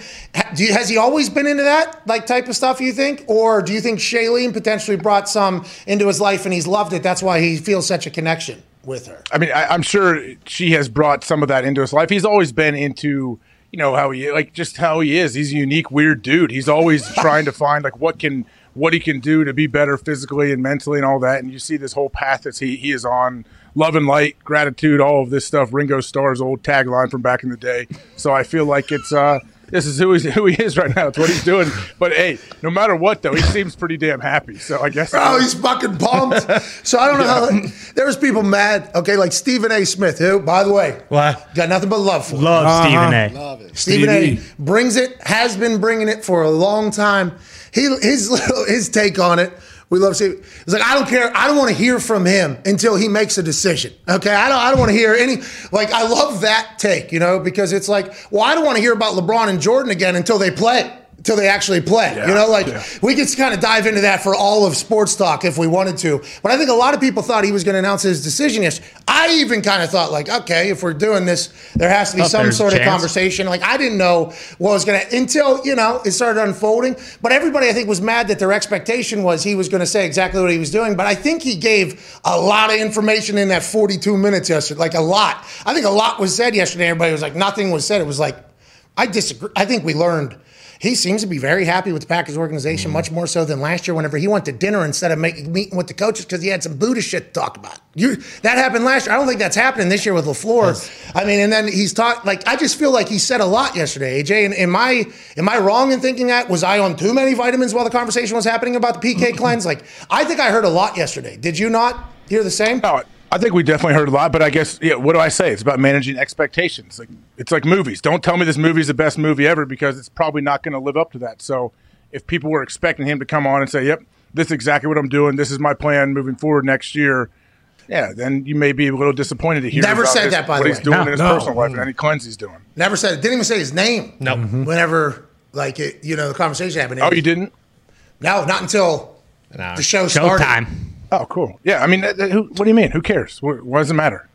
Well, I don't care. You know, like I love, I love that take from Stephen A. I Yeah. absolutely enjoyed it because a lot of people, you know, why do we talk to Aaron Rodgers? Why do you talk about Aaron? It's the MVP of the fucking biggest league that we cover every single day. The fact that we just so happen to get a chance to chat with him every week, like this is a huge story, a huge deal. It feels like AJ. And they make this Kenny Clark move, which, by the way, is breaking news this morning. Gunther who is currently talking in a press conference right now, we will try to keep up with his quotes for the Green Bay Packers. They redid Kenny Clark's contract, adding voidable years at the end to save themselves $10 million off the cap that they're over already in, like $40 million, $30 million or whatever. So they're they're making that play that all the other GMs that are winning are doing. They're doing the voidable years signing bonus, kick the can down the road, basically. It feels like the Packers are trying everything they can to keep him around. After talking to him yesterday, feels like that seems like a very viable option. And you've been that way since the beginning, by the way. You actually put like 200, uh, no, it might have been 100,000. Yes. 100,000 at Super Yeah. Bowl on the line for that thing. I don't know if I did or not, but I I would imagine like we know we don't know what he's doing. Like who knows if he knows what he is going to do, but if you're a Green Bay Packer fan, you want him back to the Packers. I would imagine what he said yesterday has you feeling a little bit better because of the relationships that he has with those guys in the front office, the moves they're making. Did they officially hire Tom Clements as Yes. the He QB coach? actually talked about that yesterday. He was like, I love this guy. I absolutely Huge. love Yeah. That, I, I think that's huge too. He, he loves Tom and what he can do. And actually, when we were in LA, I'm glad Tom was hired now. Sam, your wife, uh, Foxy's girl, Reagan, right? Yep. Yep. And my wife went to they, you know, they hiked. They did the whole LA. They hiked up a canyon for two and a half hours. Did the whole thing. Yeah. They went to lunch somewhere. They walked into Lafleur and Tom Clements having a meeting. I don't even know if you if you know that why they, we were in LA doing Radio Row, and my wife's like, "Tom, what are you doing?" And then Lafleur and he she said Lafleur was so confused, like it was uh yeah. So she got to say hi. Laura see knows that- Tom, though, right? Yeah, obviously. Knows who? Your wife obviously knows Tom. Yeah, she knows Tom because Tom's wife is one of the biggest interior designers on the planet. Does like Kardashian's houses and gigantic. So my wife's gone out and worked with her for weeks at a time. Oh, and also the football connection, I assume, with the whole thing. So you're, Yeah. so we had inside. My I guess wife. I didn't even put it together. I didn't even put it together at the time. But she's like, "Oh yeah, I saw Tom in How? the Yeah. what if we would have broke that? What the hell? According to our sources, and we just open up, uh, Mrs. Hawk, Mrs. McAfee, What? and Reagan are telling us that LaFleur and Tom Clements are currently meeting right now in Los Angeles at a restaurant.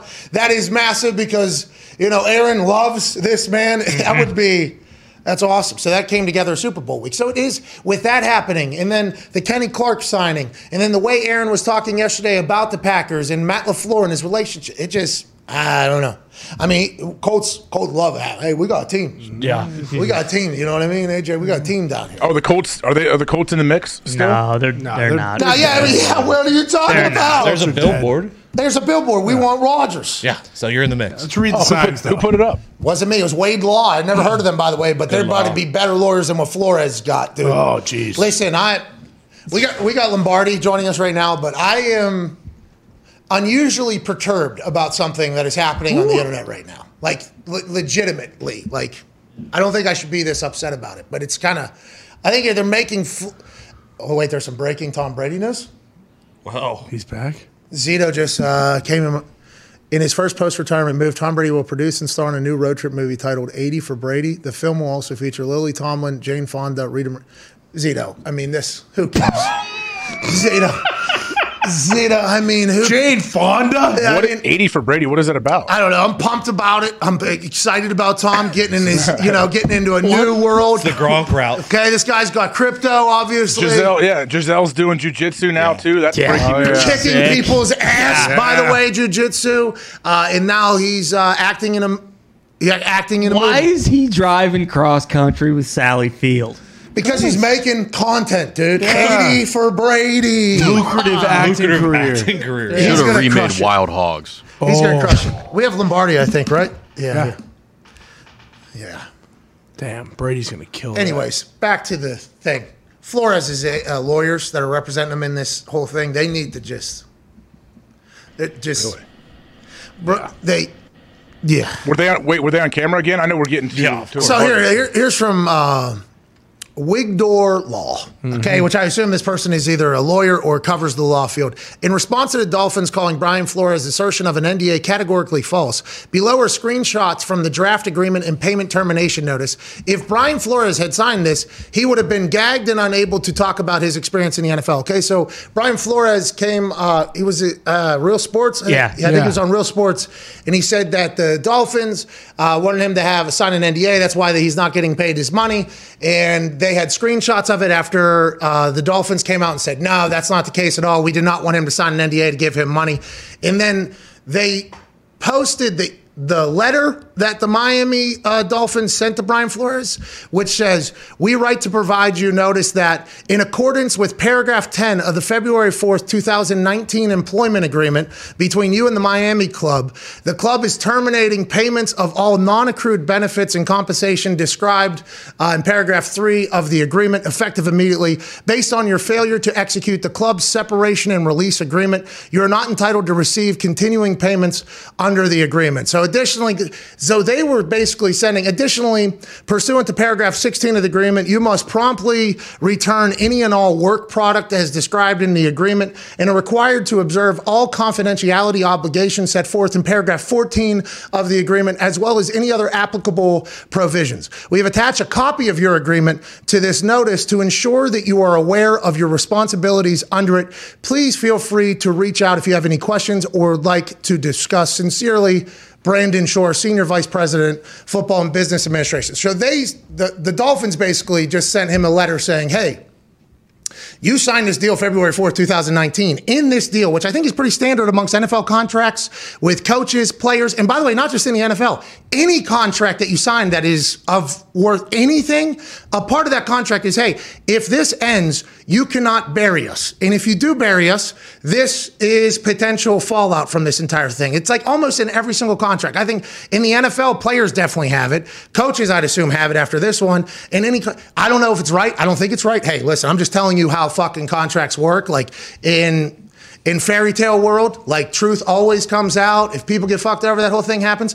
But in like the real world, there's contracts and stuff that save people's asses. And billionaires have lawyers that go through the contracts to keep the money in their pockets that they think they are owed and to save themselves from situations. They screenshot these paragraphs in this Twitter account. And basically they say, if this ends, you will have, yeah, here it is. Non-disparagement. Employee agrees to not make any disparaging or untruthful remarks regarding MDL, which is the Miami club or any other release releases which are could reasonably be interpreted to be of a negative or critical nature, including but not limited to statements of or missions regarding uh, Miami's business practices, professionalism, events in the workplace, and or employee separation from employment. Specifically, employees should not engage in any type of communication, electronic, written, or verbal, with third parties that directly or indirectly disparage or injury, but whatever. So this basically the Miami club was sending this letter to Brian Flores to let him know, hey, you signed a deal already that said you wouldn't do anything. And since you broke all of these things, we're not going to give you money. But the lawyers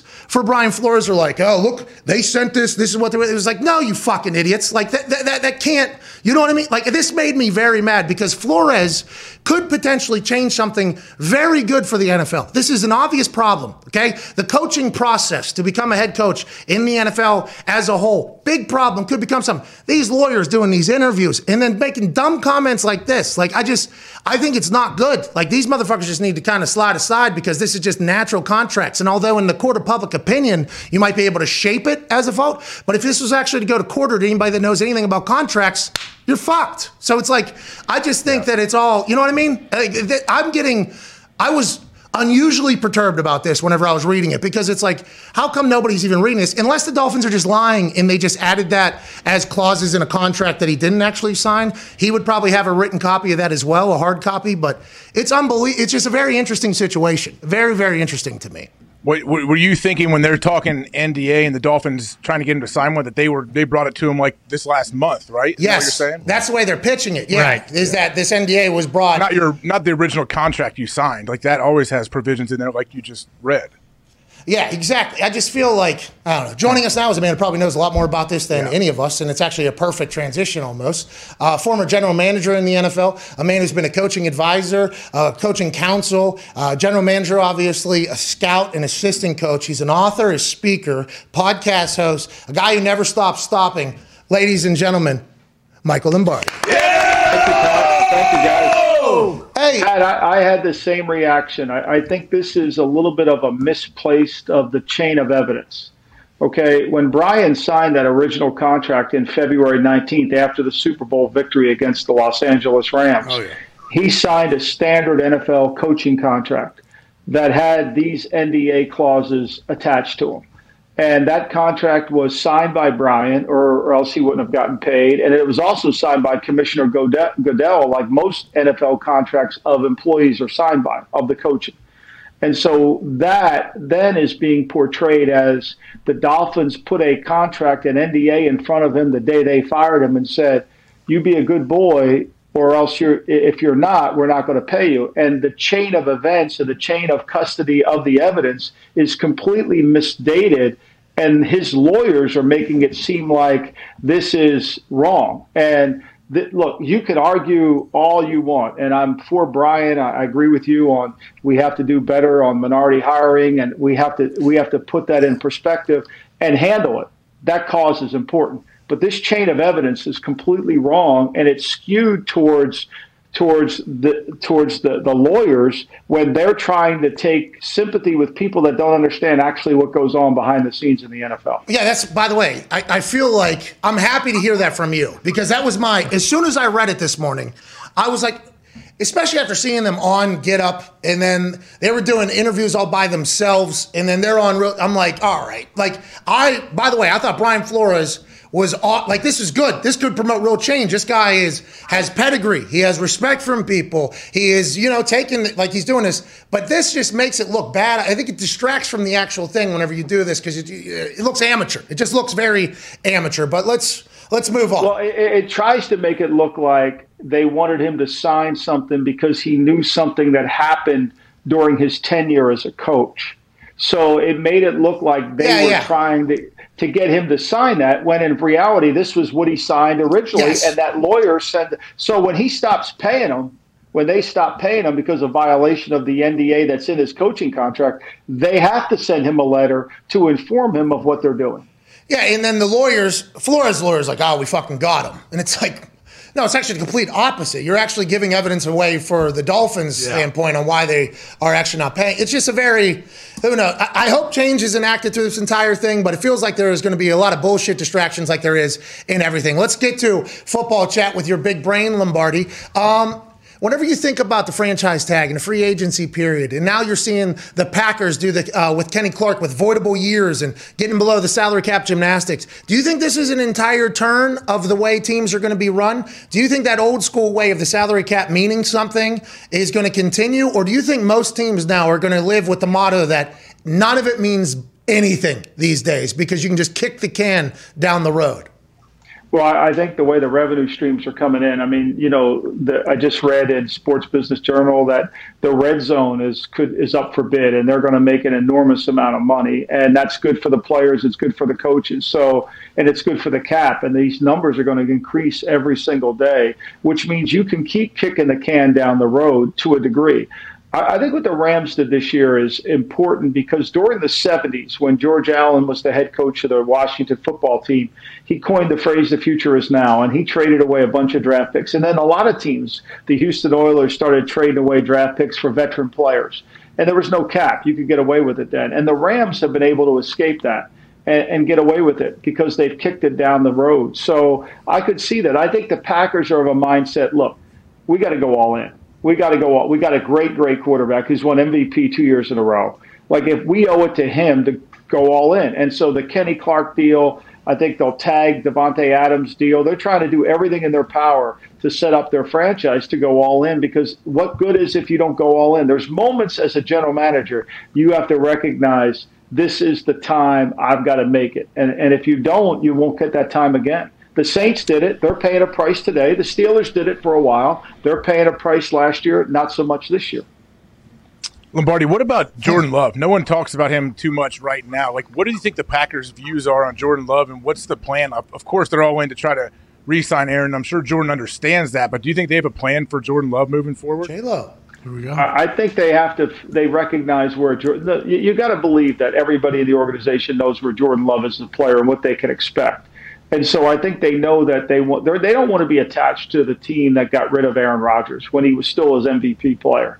I mean, so I think they got to go all in. And Love can wait. I mean, they got three more years of Love. They can get they can pick up his fifth year option. So they have three more years. There's no rush. There's no real sense of urgency to do anything with Love other than just sit there and let him try to get better and improve. And I think part of this is more about Rodgers being where he is in his career and how great he is as a player. And this is our moment. This is our moment to really do what the Rams did, and we can't fall short.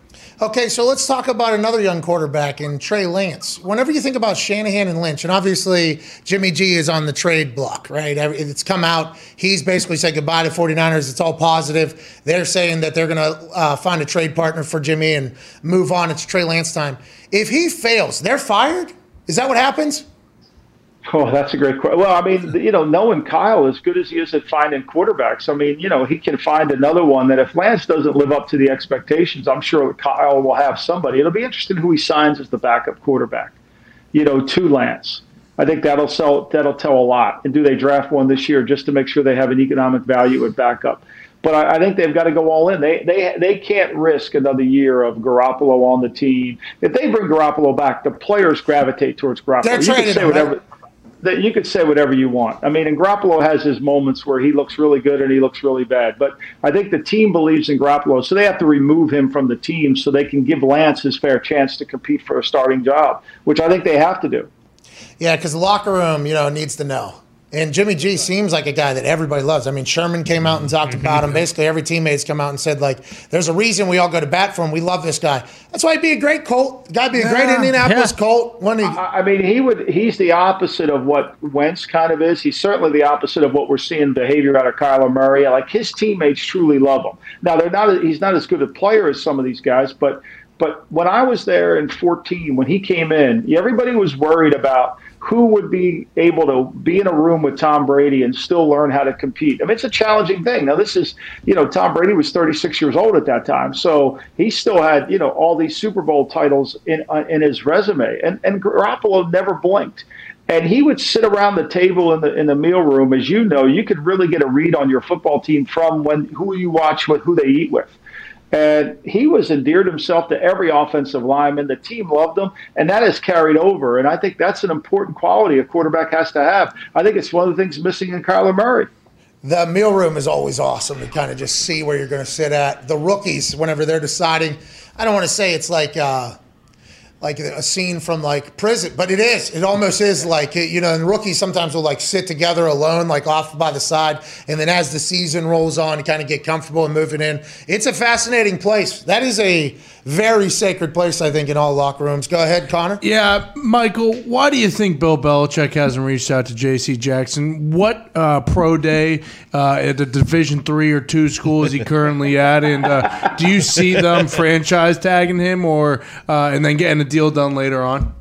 Well, I think you're assuming they haven't. I mean, look, I, I, I mean, I'm sure at this point everybody knows what J.C. Jackson wants. And so if you're an executive in the league, you kind of have an idea. If you're the Green Bay Packers, you know what Davante Adams is asking for, right? You know what J.C. Jackson, if you're the Patriots, is asking for. You're not going to meet that price because you sit there and say, look, I'll just franchise him for a year and we'll go from there. Like that's it. That, that's where you get to. What's the point of engaging when all you're going to do is you're, you can't even you can't even come to a, an agreement that you're in agreement that you want to have a conversation. So it's like you're wasting your time. I'll just franchise them and move on. That's my approach. I think that's what's happening up in New England. I think that's what's happening with Davante Adams. I mean, they know he wants to make over 20 million a year. What's their answer to that? Well, that's probably 6 million more, 4 million more than the next receiver. You know, we'll just franchise you. We'll go on. And yeah, look, but, but, but, Lombo, with the voided year contract thing, a 15 what is it 17 what is the uh the tag. the tag for a wide receiver 16 uh, for wide, wide receiver it's higher i think it's 19 Nine, so like instead of getting that mandatory on the books for next year wouldn't it be smarter for Davante to get one of those four year kick the can down the road almost deals? Don't you think I think so, and I think ultimately they'll they'll probably go to his agent and say, "Look, we're going to franchise you. Here's the deal we would give you in lieu of that." and try to get some sense of it, bringing it back to a number. And that's, I'm sure that's what the, but there's no sense in doing it, trying to do a deal now when the league year's so far away because nobody's going to say, okay, let's do that. They think they're going to get more money. Yeah, and they're, and everybody is saying on that conversation, look, my market is now, you know, nobody's supposed to tamper, but we all know that's not true. But my market is going to be somewhere here, right? You know, my market's going to be somewhere. I'm hearing I'm going to get this. I'm hearing no, nobody's going to ever. They all have plausible deniability, but you're negotiating against a ghost. So what's the sense of negotiating? Mr. Kim, I love that one. That's one of my. I gotta go run it by the board. You know what I mean? I'll go run it by the board. I'll come back. There's no board. I am the board, but I'll blame. I'll blame the board. Uh, blame the ghost is definitely a move. It's 18 million for the franchise tag, by the way. So Okay. 18 million is the franchise tag for wide receivers. Go ahead, AJ. And Mike, I, I'm around a lot of Browns fans here in Ohio, and, and especially this past week, I was around a lot, and they all asked me like, "What are the Browns going to be? What are they doing?" And they all had different opinions on what Baker Mayfield is and how the Browns may feel about them. Like, what do you think the Brown the Browns are feeling right now with their team, like their whole roster, and like what's Baker going to do, and who's going to who else may be there in that quarterback room? You know, if I was at the Browns, I, I would say, look, uh, you know, we know who Baker is. We got to run the right screen. We got to run the right system for him. We know his limitations. He was hurt last year, had a better year two years ago. But unless we can replace him, why are we getting rid of him? Like, who's better than him that we're going to get right now? It's hard. I mean, Kevin Colbert was saying the same thing about Mason Rudolph. You know, and he's only played in six games. He's like, until we get somebody better, and I don't know how I'm going to get somebody better, he's the guy.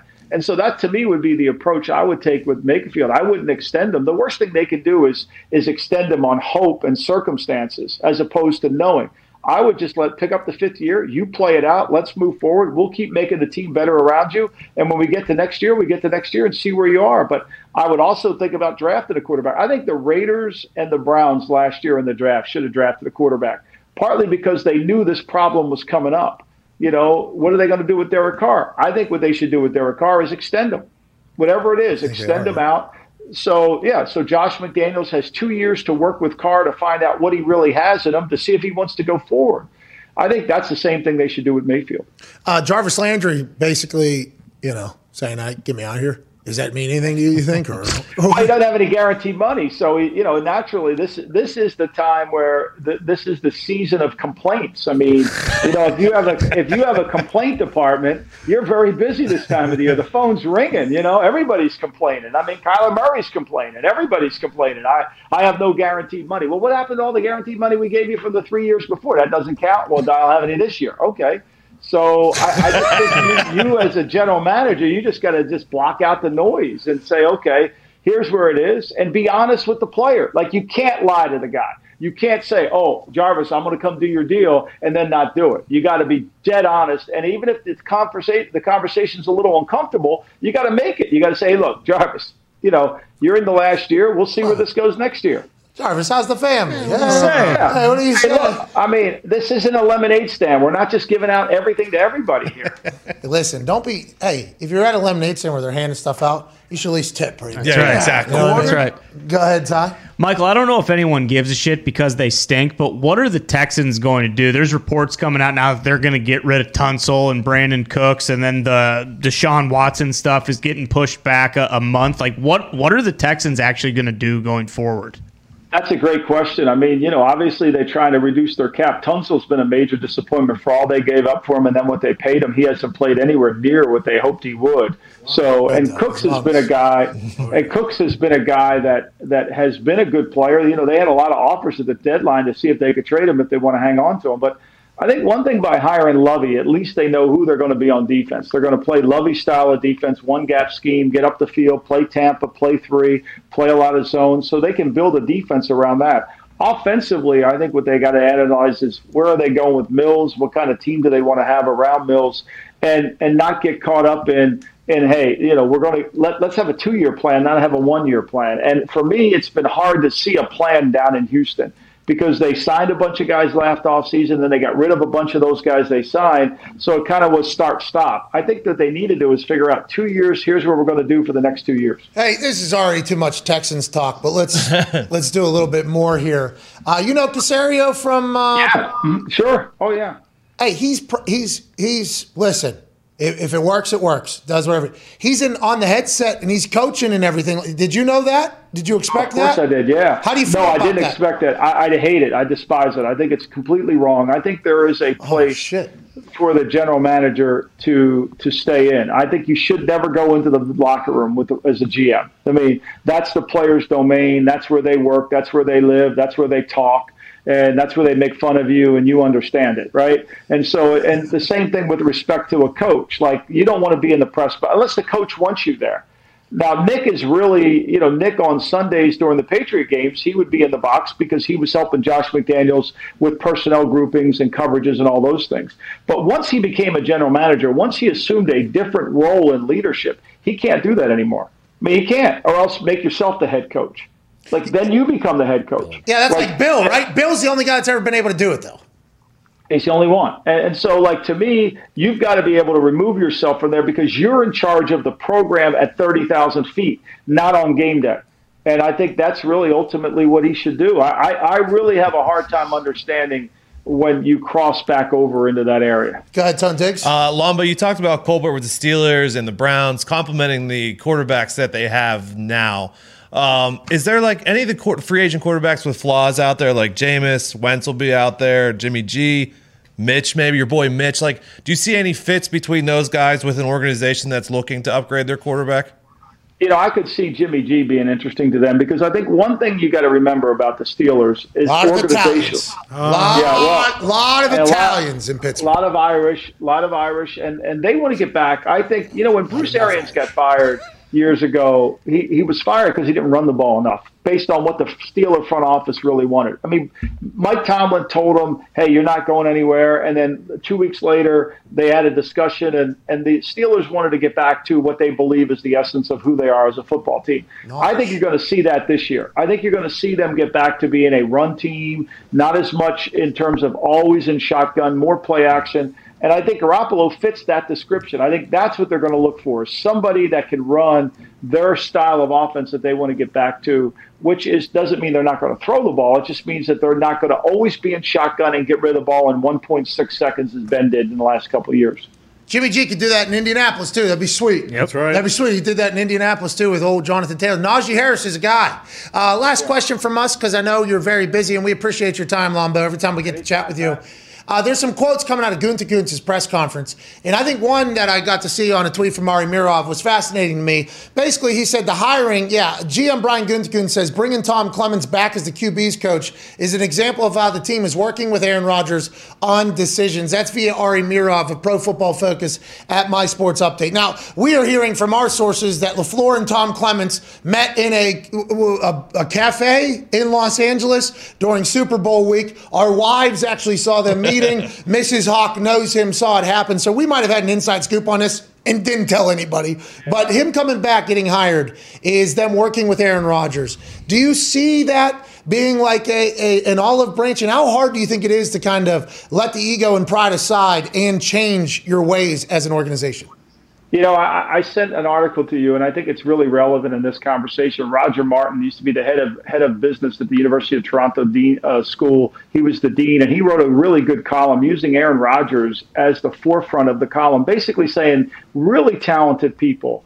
They want to be included. They want to feel inclusion. They they want to be asked questions.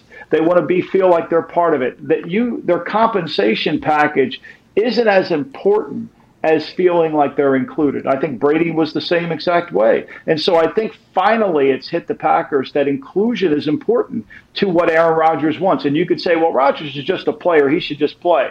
Well, no, he's the MVP two years in a row, and we better include him in some of the things we want to do because if he's not going to buy into this, then it's only going to be hard. It's like me saying I want to draft player Y, and the head coach hates player Y. Well, you know, the head coach is never going to play player Y, and it's got you got to work together. And I think part of that is what Martin wrote in the in the Harvard Business Review uh, article is basically you have to understand that and change how you deal with talented people during this time period in, in, in football and in business. You love that type of shit, huh? That's like your type of thing, that, that type of psychology? really, really important. I think it's really important because you look, you know, the problem is, is we see the game through our eyes. I grew up in football in the 80s and the 70s. That's a completely different game today. And the players you're dealing with are completely different. And so you better adapt to the players you know, you better adapt to. You've got this guy who got a huge bonus. You better figure out how to how to resonate with them because the way your old methods are no longer the new methods. And I think this is perfect. Rodgers is the perfect example of this. Well, I hope it all works out. We still don't know what he's going to do, much to the chagrin of everybody that was watching yesterday, I guess. uh, but I think we learned a lot from our conversation with him yesterday, just like we learn a lot from you every time we chat with you. Thank you so much, Paisan. We appreciate you. Appreciate you guys. Thank you so much. Hey, you look good, by the way. Ladies and gentlemen, Michael Lombardi. AJ, What's up? Harvard Business Review Journal, dude. You ever read it? Fucking Is didn't that what think he so. sent you? Huh? He sent you that article from from there. Yeah, and I knew it existed. Yeah. You read it, yeah, and you definitely read that article. I seen. You read the Harvard Business. Yeah, dude, what are you talking about? Wait till you see how bright the photos were and like the headline. It was like, uh, Oh, yeah. gorgeous. It was really. co- I mean, It said- makes sense though. What he said makes sense. Yeah, it was an entire study. And when I said you love that type of shit to Lombardi, there's that section of people who love the psychology of like why things are everything. And I, I dabble in that as well. I enjoy learning about why people are the way they are. But I, I, I like the fact that very intelligent people are spending actual hours in time trying to study the new model of human that is happening in the world that we're in that is much different than it used to be. Like I enjoy hearing that and learning that, but there's a lot of old school folks that are, you know, I don't think, well, I ain't fuck, I don't care. You know, there's a lot of that. Yeah. There's a lot of that that happens. So the fact that Gutekunst and Mark Murphy and them, like I think being able to, and, and but we don't know what's going on behind the scenes. The Tom Clements hire obviously is taking place and everything like that. And Kenny's redone and there's voidable years and they brought in Randall Cobb last year. It's that's not an easy thing to put your pride away and there's you know, especially when there's no ownership and you are the hey, we are the program. You know, you can have that mindset. It's that takes a lot as well, I think, and that should be mentioned and chatted about. I agree. I think it definitely takes a lot for them to to do these these little things. Or I mean, not even little things, just to in, include them. And yeah, you're bringing in Tom Clements. You know, your quarterback loves that guy and, and plays well when he is there. But you're right. Like you do have to kind of set your ego aside too and say, all right, we're doing this. Like if our quarterback didn't want him, would we have gone out and, and gotten this guy? Maybe. I don't know. He was out of coaching. He's been hanging out. He's, he's been enjoying his life the last couple of years. So What's he he doesn't have to coach. He's coming back because he wants to. Tom Clements smoking dope. Huh? I don't think so, but I don't know. I, I don't keep a camera on him. PK. Oh, Clements, might does he do PK? Does he do uh, Panchakarma? He's a he's a CFL legend and a Notre Dame legend too. Uh, he probably does do PK. Was he one of the four Bu- Bu- Budai Buddhists? Buddhist at the dinner? Oh, I don't know. Notre That's a Dame. Did you know about said Buddhist dinner?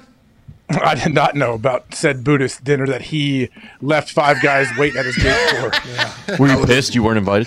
That was awesome. that was awesome. I was okay. I don't know. I don't know if I would have had a lot to say at that dinner. a lot of listening, a lot of Yeah. listening, a lot of listening to Buddhist dinners. what were you saying about Notre Dame, dude? Okay, not everybody's Catholic. He goes Uh, there. I mean, back then, depending on how old this lad is, I doubt he's Buddhist. I assume there's some Catholics that have evolved. You know, they're Absolutely. they're not evolved.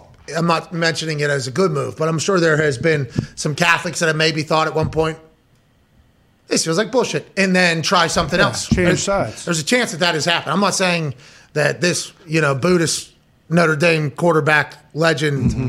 Clements guy did that, but I'm just saying maybe he was a Buddhist. Also, know. uh, Catholic high school. He's Catholic. okay, so that guy does stand up and kneel down. But to your right. point, he was not at the Buddhist dinner. No, no, no. Ron Communion Fox. every Sunday. I believe Ram Dass was flipping as well. So you, Oh, know, you really? were right. Oh, Ram Dass. I read that. Yes. Right, Ram Dass was a part of our book club. Oh, yeah. now. Oh, we gotta, we gotta. Uh, the next time he comes on, he's gonna tell us how he broke his toe. Yep. That was a promise he Said he made. promised it. I, we assume sooner than later he's gonna make his decision. Sure. So if What's it comes on, doing? maybe it'll be either after his decision's already made or he makes his decision, which would be very cool. Um, and also, we got to decide where all the money's going for the uh, reader advocacy group for Oh, all the yeah. t-shirt sales. So there's a lot to still check off. You know what I mean? Yeah. So when everybody says that we learned nothing here, say maybe they're right because there's a lot of shit we still have to figure out. Yeah. That's something we just remembered actually. Something List. AJ, love that you're back, dude. What what happened? Why weren't you here yesterday? Uh, well, we we were supposed to get back in the morning. Uh, you know, cruises, things happen. I guess the, Bless the ship had to make a had to make a quick jaunt to the Turks and Caicos to drop somebody that's off nice. that was that was ill. So then they flew them back to like Miami area, I guess. So that that delayed the ship getting back by like six eight hours. Jesus. So I got in last night instead of yesterday morning. Okay, so ship's supposed to go back to dock. Need to get person back quicker than what boat can get there because the evolution of travel, if you do recall, used to boat everywhere, you know, across mm-hmm. sea. You wanted to go Europe. That okay, you're signing up for a seven, eight month affair. Nina Pinton. Okay, you're Santa going out there. But now, so they stopped. They took a little bit of a detour to get said person on plane to get back quicker. Yeah, I guess so. We didn't. A lot of people didn't even know it at the time until they started making the announcement, like that. Hey, we're going to be delayed getting back. But yeah, the instead of the last stop going straight back to Florida and you know driving for the boat for a day and a half, whatever it is. Yeah, they just stop and drop him and do all that, and then he's back and doing all right, I guess. So that, that, Okay, it- it- yeah. here we go. Good decision by the Colt Cruise. Good decision. Yeah. General Bob was just a little too hungover, and he had to get back. Yeah, did you need an IV? I, bro, he, you and he, okay? And I was watching a little bit throughout the week on Instagram, the Hawk family, the Carpenter family. I feel like this is maybe the only thing I've ever heard of that is where you are trapped amongst boosters of a cult and you are the zoo animals walking around where everybody loves it seems like you guys have a great time on this cruise ship every single year is that an accurate depiction of the cult cruise you go on Yeah, this was the 15th year that they have done this. So yeah, it's And crazy. they love boat- it. You guys love it every single year. That seems like a nightmare for you, for everybody, but instead it's not. How's that happen? No, it's cool because people there, like a lot of them have been on uh, multiple cruises, too, so they kind of know the deal, and everyone just kind of hangs out. Zeke's there. Zeke, like, they do this auction thing, like we did it when you came to our event. and We auctioned you off as a horse, you know, Yeah. where you ride in the horse race at the end. Yeah. Like Zeke's, I think Zeke sold his horse like that he would ride in the thing, sold for like sixty five k, and Zeke just matched it on the spot. Like, okay, cool, here we go. Like that's how they raise a ton of money doing stuff like that. So it's a great time, you're saying, every single year. yeah, it's like Look uh, at you know, this. spr- it's like spring break for adults, and then we get to tag along. How many OHs? Oh, there's quite a few. Do you answer all of them or you leave them ducks on the pond like you do for me? And that's why Ohio State stinks all of a sudden. No, I answer, I answer a lot of them. A lot, but not, Not all. So you don't, you go, IO with the claw, like, uh, see, you know what I mean? IO, Shaka, dude. Exactly. IO, bro, out here at sea. Yeah, look at those water slides, man. We rode all of them multiple times. All the way at the top there? Oh yeah, it's a long walk. Damn. Speed sled. You and Carpenter race and do push ups up there? No, I mean we we we covered a lot of ground run, Perfect riding those day. roller, riding those water slides. I should say. Was it great to be back around Bobby Carpenter in the wild, or is this, you know what I mean? Of course, it was awesome. Bobby's four kids were there as well, so our kids got to, to pal around. Like they would, they would not have had. Our kids wouldn't have had as good a time if Carpenters were not there. We were very thankful that they were there and they were able to hang out. Thank you, Thank you, Carpenter. General Bob and fam. Hockey's happening right now, right? Oh, yeah. Oh, yeah. Bees are hot. No, they're not. Yeah, we are. They stink. We're winning Stink. without Marchand. Oh, don't even talk. Red Wings are the worst team in the Uh, fucking we're league. coming for that playoff spot. We're coming for the You're not. bees, actually. Oh, coming for a playoff Yeah, spot. you're not. Yeah. Hey, you know how long's Yzerman got to be there for you guys to continue to fucking This is suck? the year, all right? We build this year, next year, Stanley Cup. Simple. You're not even going to the Not with playoffs the this year. fucking healthy, healthy Jackie Aces in Vegas. I mean, it's basically Your picture wrap. goalkeeping will kill you in the playoffs No, once again. no. Sorry, Ty. yeah, you guys got rid of math. You guys are fucked. Nah, This rumor like- has it back Jackie there. Aces or Stoner might actually put, put the pads on and go in between the pipes. I heard the Stoner's Avalanche have a toxicity issue in the locker room. That's why they're going oh, to stink. Really? Yeah, that's what I heard. The Colorado Avalanche got, you know, nothing but toxic problems Yep. in the locker room coming from What happened? a family member of you. Whoa. That's what I've heard. So they got no fucking shot. Yeah. You might as well kill every other team in the league other than the Pittsburgh Penguins. Put them on Sure. prime Oh, yeah. time every single evening. Saturday they're on ABC, fucking prime time. How you doing? Keep moving. Yeah, the Avs have a problem because the Bruins just wiped the floor with them and the ice. Well, that's because it 'cause was their locker room. No, no, It's- it was after we beat them when they started yelling at each other. Anyway, Sidney Crosby scored his 500th goal against the Philadelphia Flyers, who are still an NHL team. Yeah, It surprised me too. You know, Man, they stink. yeah, they are so are bad. Well, it's an original six. You know, you got to honor those teams. So. No, you Thank don't. you, Connor. Well, I saw your guy though, uh, Pat. I don't know how I caught it, but I saw Pulisic uh, score a goal. yeah, he did. Hey, he's Oh, bad. yeah. Brady. I just want to let everybody know I'm no longer on the Pulisic. He's the greatest player of all time train. What? No longer on it. What do you mean? He's gonna have to earn it a little bit more. Yeah. All I agree. Uh, the gritty. You didn't like the gritty? Yeah, I I agree. love the gritty. okay. He looked clean. I mean, it was a great goal. Nasty goal. Bend that thing side panel. Love what he's doing. But his performance for the U.S. men's national team in the negative 45 degree weather can't happen. Nope. Nah, it can't- hey, listen, I like he's scoring goals for Chelsea. Okay, it's good for soccer. It's good for Chelsea. It's good for everything. But we need you scoring when you're representing the red, white, and blue. You, okay? do We need it, you do it for club and country, my friend. Nope. No. Fuck the club. Do, Do it it for, for the country. country. Yeah. He shows up All on right. the biggest stage, not some Mickey Mouse qualification game. Okay? Uh, Mickey Mouse, that's the soccer Lombardi, pal, and we're going to win that thing. well, yeah, I mean they're already in. He doesn't give a shit about the qualification. They're not. We need in. that fucking guy to play 90 minutes plus, too. He can't Every be game. coming in and fucking, hey, I had a great three minute spurt. We don't care. Best player in the world, fucking play 90 minutes plus. And we're still a team Pulisic. I mean, listen, Oh, yeah. still team Pulisic. like but every time I say he's the greatest soccer player on earth, and then he goes out and does what he does, I have to fucking you know say, oh, I guess I don't know soccer. Did he struggle? Did he struggle? I don't know. You're gonna need him because McKennie got hurt really bad. The What? Other day. He did. Adam McKennie got hurt. Weston, you piece of shit. Are you shitting me? When are we fucking getting DeAndre Yedlin back? Yeah. What he's, is he's the other- there. He's there. He's there. Okay. Isn't he hurt? What I heard, the Columbus Crew taking on Barcelona. Barcelona is coming to town. Barcelona. What? Stop. Martha better get ready because that's going to be a dogfight. I'm happy the 2022 season of PMS Live has hit all of our talking points in hockey and in soccer mm-hmm. in just the first couple of days. I mean, good for us. Hey, here we Everybody go. thought we had it. Here we go, boys. Everybody thought we lost our hockey talk and our soccer talk. I don't think so at all. We were able to hit all of the bangers and run it back once again. Good for us. Everybody thought we lost it during Hawaii. We got the Hamaconda and that's hockey. talk. Yeah. Whoa. Wow. Look at us. Acting. Acting. Acting. We're in that world now too. Baseball's dead forever. You know. No, they're coming back. We predicted coming back. that. They're coming back. They're coming back. Oh, yeah, what's is the, that where, right? where are they at right now? Progress. I don't know. We should call the jet in to take off or whatever. But- Jet's been ground for quite some time. Sounds like. Yeah. Well, they had meetings and they said it was a step backwards. No, so he's- the players Exactly. in the MLB had a meeting, and they should be if you know catchers and pitchers are supposed to be reporting here pretty soon. I mean, obviously They were we already all supposed that. to report. Oh, of course, yeah, they're already supposed to be there. Yeah. we knew that, and uh, now they're just saying they're only going backwards in negotiations. It's not good.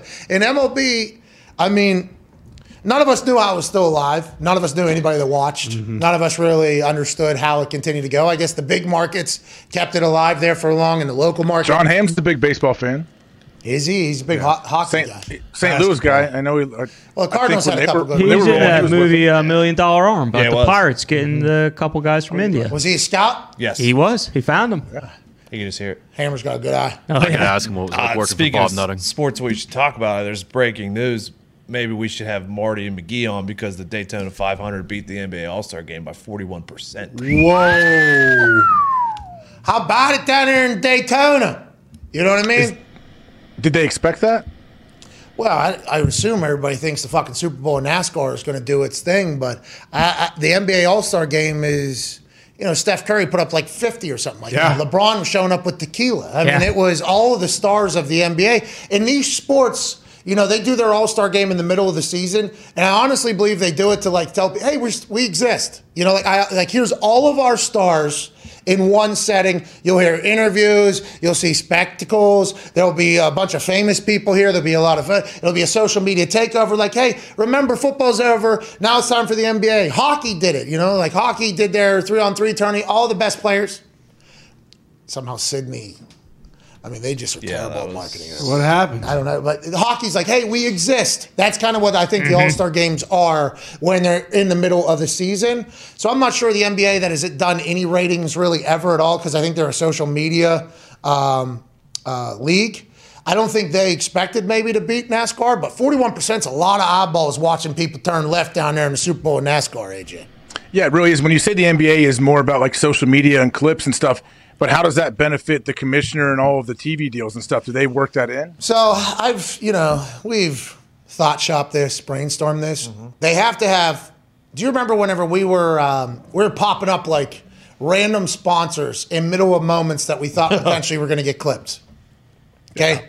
We were doing that. That was some, because how do you benefit off a live show that is probably going to get clipped? I think the way to do it is by popping up ads in the middle of it. And now, granted, we don't have to do that type of shit anymore because shout out to who just popped over my out. head Shout there. out. You know what I mean? Like you kind of pick and choose. But I think they have to figure out how they can profit off of their clips because they're a clip league. I mean, that's just how it is. So as things are happening that are going to get clipped, I think they should have somebody that is out there getting sponsors in that thing live so they can still boom, boom. Because when people rip that and post that, it's like 13 seconds after it happened. So nobody, like ripping it, putting an ad on it, or doing something like that is going to take so much time. In the moment's already passed, somebody else already has it out there. So I think in real time, they have to figure out how to get ads or product placement in it. I personally, that's how I think business wise they would have to do it. With that being said, I don't know shit about fuck. I don't know how they profit off of being a socially dominant, social media dominant league, which they definitely are. I keep up with the NBA via social media. I watch clips. I feel like I've seen James Harden do his thing this year. I've seen Kevin Durant do his thing. I haven't turned on a game once. No. So they're never going to get me as right. They, I think they just that's the kind of brainstorming I think they should be doing, but I don't think they really worry much at this point. Yeah, probably not. I, I mean, it sounds like their commissioner at least seems to be pretty good. The players seem to have a good relationship with him. So, I mean, I don't know because I don't, I don't know a lot of people that watch a ton of regular season basketball. Yeah, I mean, just the clips. So how do you profit off the They clips? get ready for the like the late round playoffs. I feel like people are always just banking for that. Yeah, I don't know. That that's a whole.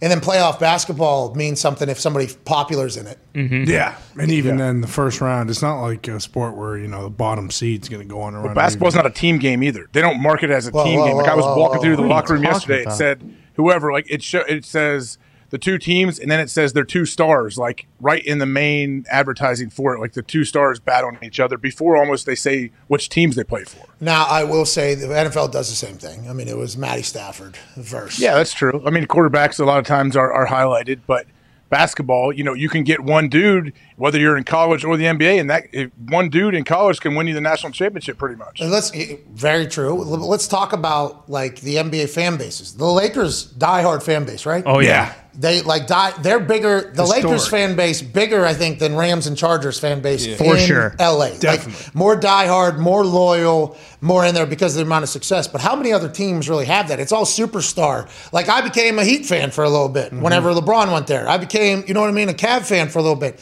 That's kind of their league, superstar driven. That's why I think the Clips they have to figure out how to.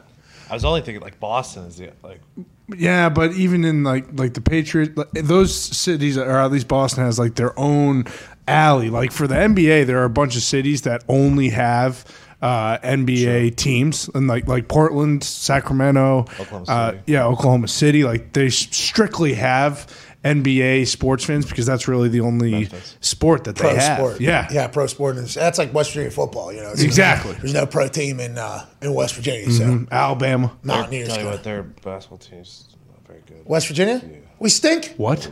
Press Virginia? What? I think they're one and nine in their last. What? Oh shit! They're not going to be in March Madness. They're not going dancing. And they'll be in the NIT though. All right, all right, all right. Oh, Enough, let's go. AJ. Okay. Didn't Mich- Michigan won the NIT last year? Is that right? All right, let's talk about it. No, Juwan no. Howard smacks dude right in the mouth. How do you feel about it? I know you saw it on the cruise. I assume you and Bobby Carpenter talked about that. Oh, Bobby Carpenter. It's like, yeah, sometimes you got to do that. now, what was the entire con- like? That was interesting to me, you know, because it is the head coach. And it's the position, I think, is why it has become such a, a story. I think in the competitive bubble that exists. I've said this numerous times. People hit each other. People fight each other. People say like in in the state of competition, like I think more things should be let go, and that's why I think I enjoy the state of competition because it's a mindset, it's a mentality. It's you can have the hey, I want to beat the hell out of you. It, it's allowed and promoted in there. When it's the coaches, I guess that is why you can't. I mean, it can't happen. It can't happen. But also, I mean, incredible face wash. Yeah. Yeah. By I mean, that was a long Yeah. reach through a couple people. Pa! Right on the side of the mouth of that guy who I, I still don't know who the fuck he is. I guess it's an assistant, Assistant coach, Assistant, yeah. yeah. assistant coach or whatever. But I mean, that was an that was a scene. That was a scene out there. I don't think I've seen anything like that in some time. I don't think. No, especially how Juwan like fought to get through people to get over there. It, it almost made me like when you watch it in slow mo. Was he going to go at first to punch him and then maybe just to grab somebody, mm-hmm. and then he got there and just like you said, face wash. His hand is gigantic, by the way. You know that reach he has. Obviously, he played in the NBA for twenty years or something, but I don't know if he was like what. do- I, I wonder if. Was that his original target? I know the head coach originally he had issues with, mm-hmm. but then why did he go after that guy and what made him not throw a punch and look at the slap? I don't know. I'm curious. I don't know. I think maybe the little whites all looked the same at that time. you know what I mean? They, I didn't know who the fuck it was. I, I, Gard, I guess, is the head coach. Yeah, Greg Gard is the head coach. And the I'm glad. Aren't, assistant. aren't you? I thought they may fire him. Didn't you? Like I know a lot of people I was around Yeah. thought for Yes. sure he was fired. So he just got extended. They stink. right. Yes. So them suspending him the last five games of the season, the rest of the season is the way it was worded, but it was five games. I think it also gives them like another year too. Like Michigan gives them a chance to be like, well, you know, he didn't finish out the year, didn't go, but he's got another, like I think that is the whole thing. But you're right. I'm happy they didn't fire him either. Like, yeah, but don't you think they still? I mean, he has a massive contract. Like, and I assume they could fire him for cause because of that.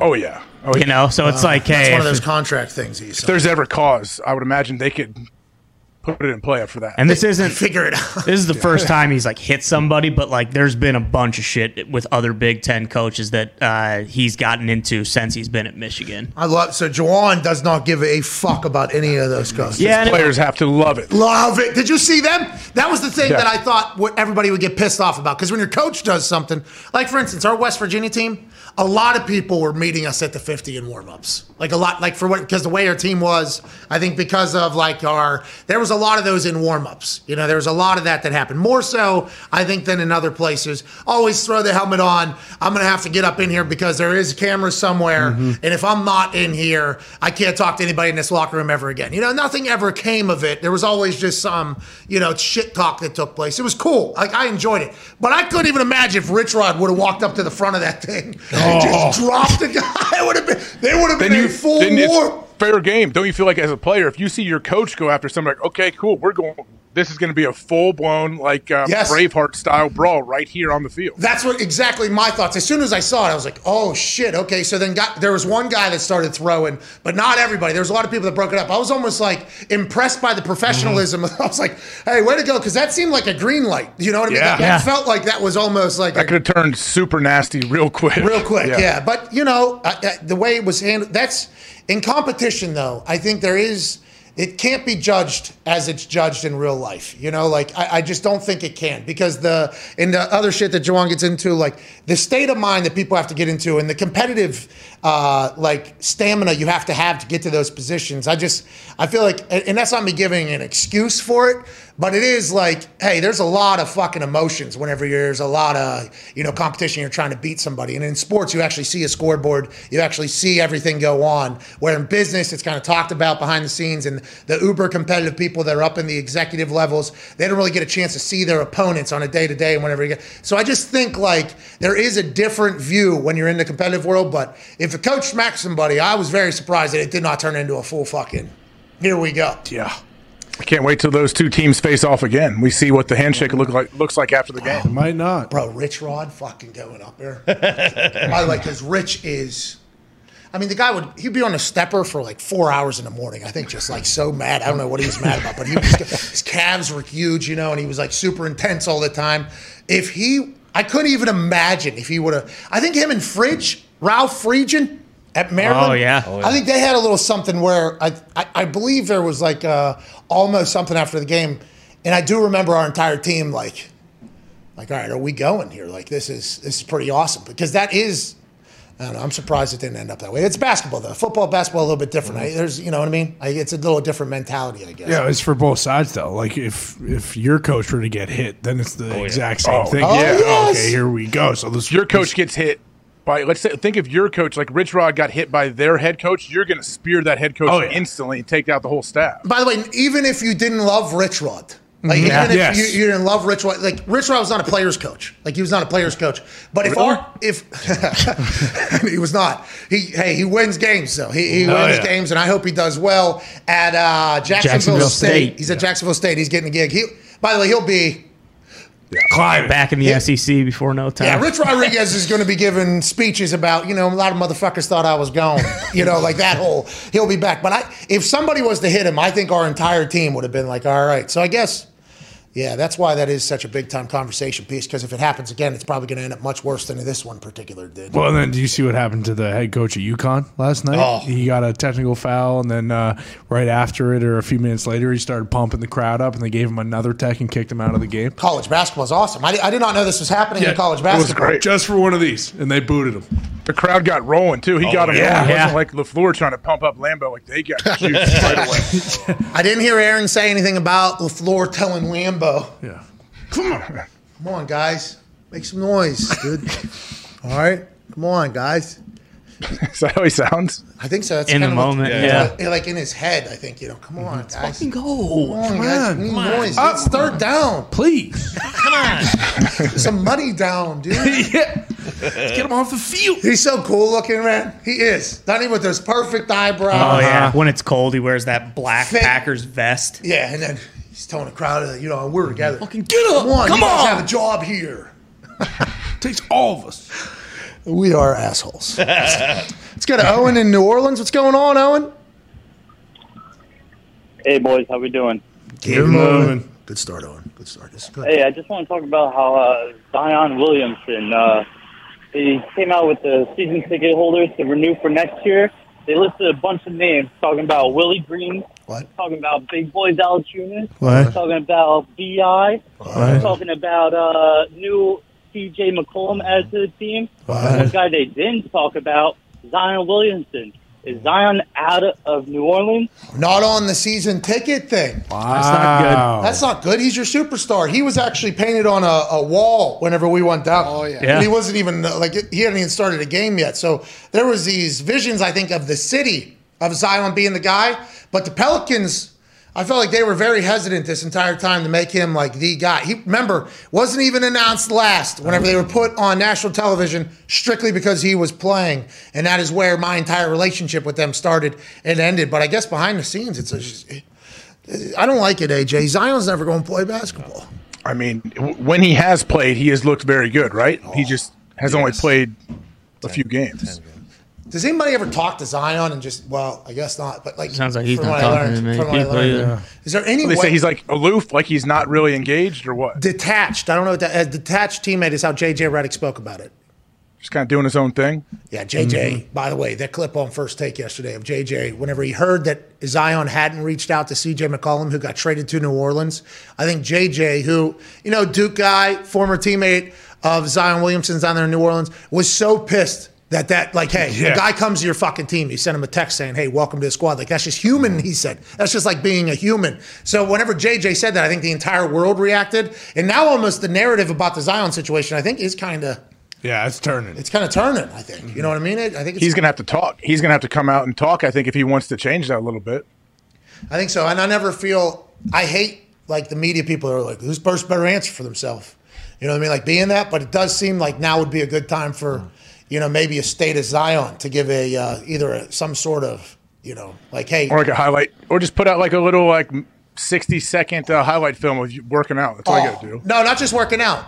Maybe like highlights of back whenever he was 14 years old. Yeah. In South Car- Kakalaka, dunking on little white kids. throwing And then do like an entire highlight of like him retooling, reshaping, reworking out. He can't wait for his return. It'd be like, okay, this guy still wants to play basketball, likes basketball, because that's kind of what the narrative is now that he doesn't even want to play really and he doesn't want to be a part of the team. Like that's a bad narrative to have. Well, and like Sham said, I mean, you hear about like the family and like his inner circle. Like we really don't hear much from him. So like, how, is he even pulling the strings? He's probably got a lot of people in his ear right now telling him like, "Hey, this is what you need to do," and and he's still super young, so there's a chance that he's kind of just like, "All right, well, yeah, whatever." 180 million dollars is a lot of money. I don't think they're going to give that to him.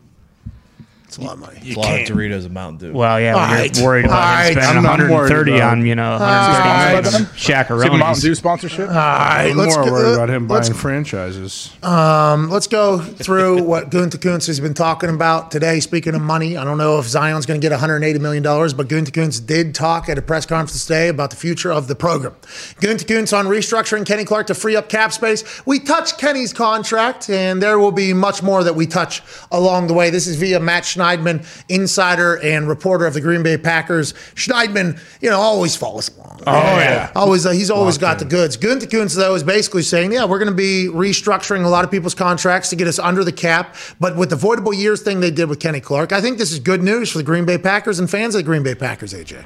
I think it's great news. Yeah, and if they do, uh, let's say Aaron goes back there and they give him another contract, that'll free up some space this year, won't it? Yes, I think so. Mm-hmm. Was that your takeaway from the conversation yesterday? You th- you've thought he was going to the Packers since the beginning of everything, even last year when he was jumping into waterfalls and everything. You listened yesterday and you were like, "Yep, I, I still stand by that."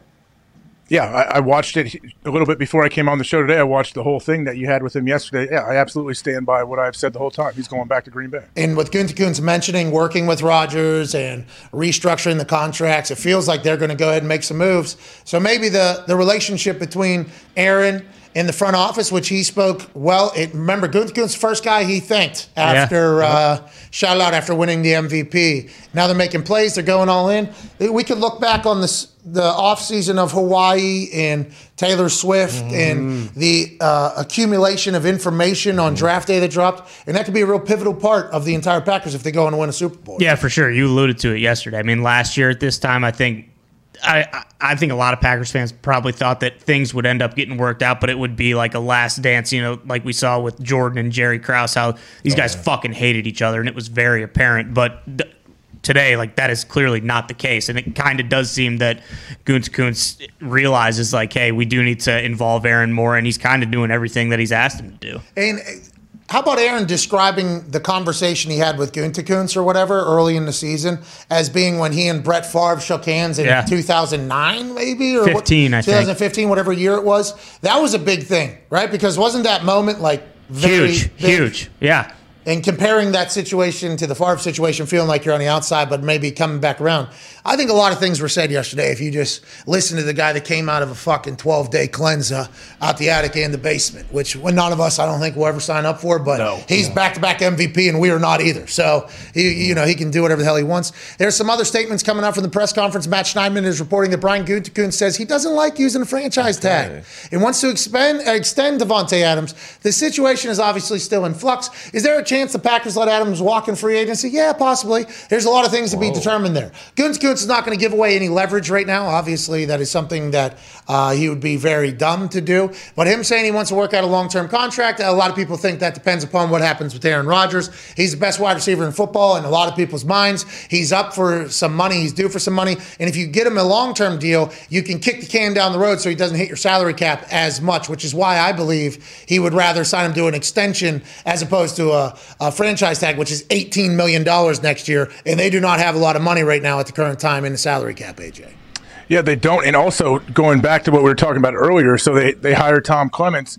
What if Aaron doesn't go back to Green Bay and Tom's like, all right, cool. I was just hanging out in L.A. for the last couple years, enjoying my life. I moved back to Green Bay, and now you're not here. Like, don't you think Tom would be upset? Yeah, I think. What if I would Tom? assume so. Yeah, What Yeah. if Tom just retired? You know what? Fucking. I was kidding. Is that a sign? What if we see that? Hey, Tom Clements has resigned from the Packers. We see that like two days from now. Like, oh, no, Eric's not going. Oh no, sorry about it. Don't even put that out there, you son of a bitch. Yeah, it feels like he's going back no matter what. Uh, we have more. Zito says from Matt Schneidman. This was the biggest takeaway to me. Rodgers doesn't tell them to hire Clements and then throw deuces out. You wouldn't think. Brian Gutekunst asked about the Packers hiring Tom Clements. At QB coach says it's an example of how Aaron Rodgers has been involved in conversations about things that affect his job. So yes, Rodgers was a part of the decision to hire Clements. I believe Ari Meirov hinted at that earlier, and Schneidman is following up with all of what you just basically said there. That'd be quite an interesting situation. That'd be quite an interesting situation to do, but there's 17 years of shit potentially. Yeah. How many years? 17, yeah. This will be years. the 18th, I believe. It's crazy. That uh, you know, and hopefully. Ty, wait, what did Ty tell him? Ty, you say you're going to nosedive off the roof Swan if he doesn't dive. go back? Swan dive, potentially. No pressure, though. Jeez Oh, he can't have that on his conscience, All right. especially, Oh, he with, actually especially with where he's at. His, his his hand. you know, mind space and love and light. Like he doesn't want that on his on his head. Like Yeah, you know, there- Ty killed himself. There's a lot of this to Ty all year. Yeah. Ty wouldn't be the only one. Well, I think that's what Aaron knew whenever he heard that. He said, hey, "How about him coming to the realization probably during uh, one of the like you know one of those situations in the PK situation, um, where it's like, do you use the bathtub? I guess is that what they just had buckets around? No, yeah, garbage can down there, hold it, and then you just know that like you're gonna be butt pissing too, so you Yeah. can't get too far forward, you know, because otherwise you're gonna have quite the cleanup on your hands. Yeah, yeah, I understand. I've, I've had food poisoning before, and Oh, yeah. uh, uh, you know I've had to experience. Oh, yeah. You know. Yeah, I've had to do it once or twice, but I just uh, uh, shower. You know, you go in in the shower when you have to. It's it's mostly been in like hotels when I'm away. Sure. Uh, but to sign up for that, I assume they have an entire kit and caboodle. Oh Yeah, yeah, so- definitely, I, I assume there's a poop and puke room. probably. And there's probably Bidet. just a poop. Uh, or you just so lay it- many bidets. So many bidets. So many bidets. Yeah, because you're gonna get some rubbish if you're using. Toilet Well, you paper can't be sometimes. wiping your butthole will be so chapped Yeah. that you have Wet to wipes. be using a bidet to you know clean yourself up. And I would assume at the level in which he's doing the PK, he at this point, he probably just has random bidets shooting out of the house. That's why he might have got the house in, in California. Oh yeah, So natural he- water source. Yeah, you know how those fountains in front of that uh, casino in Vegas? The Bellagio, yep. Bum, bum, bum. That's actually what the living room's like in uh, the PK house. Yeah. So you just kind of do your thing, and then you just pop up one of the fountains. Yep. You wash your mouth seat. out as well. Yeah, after- exactly. Ah, Right, yeah, yep, exactly. right. Listerine everywhere. Yeah, li- yes. So the whole the floor is actually a bidet.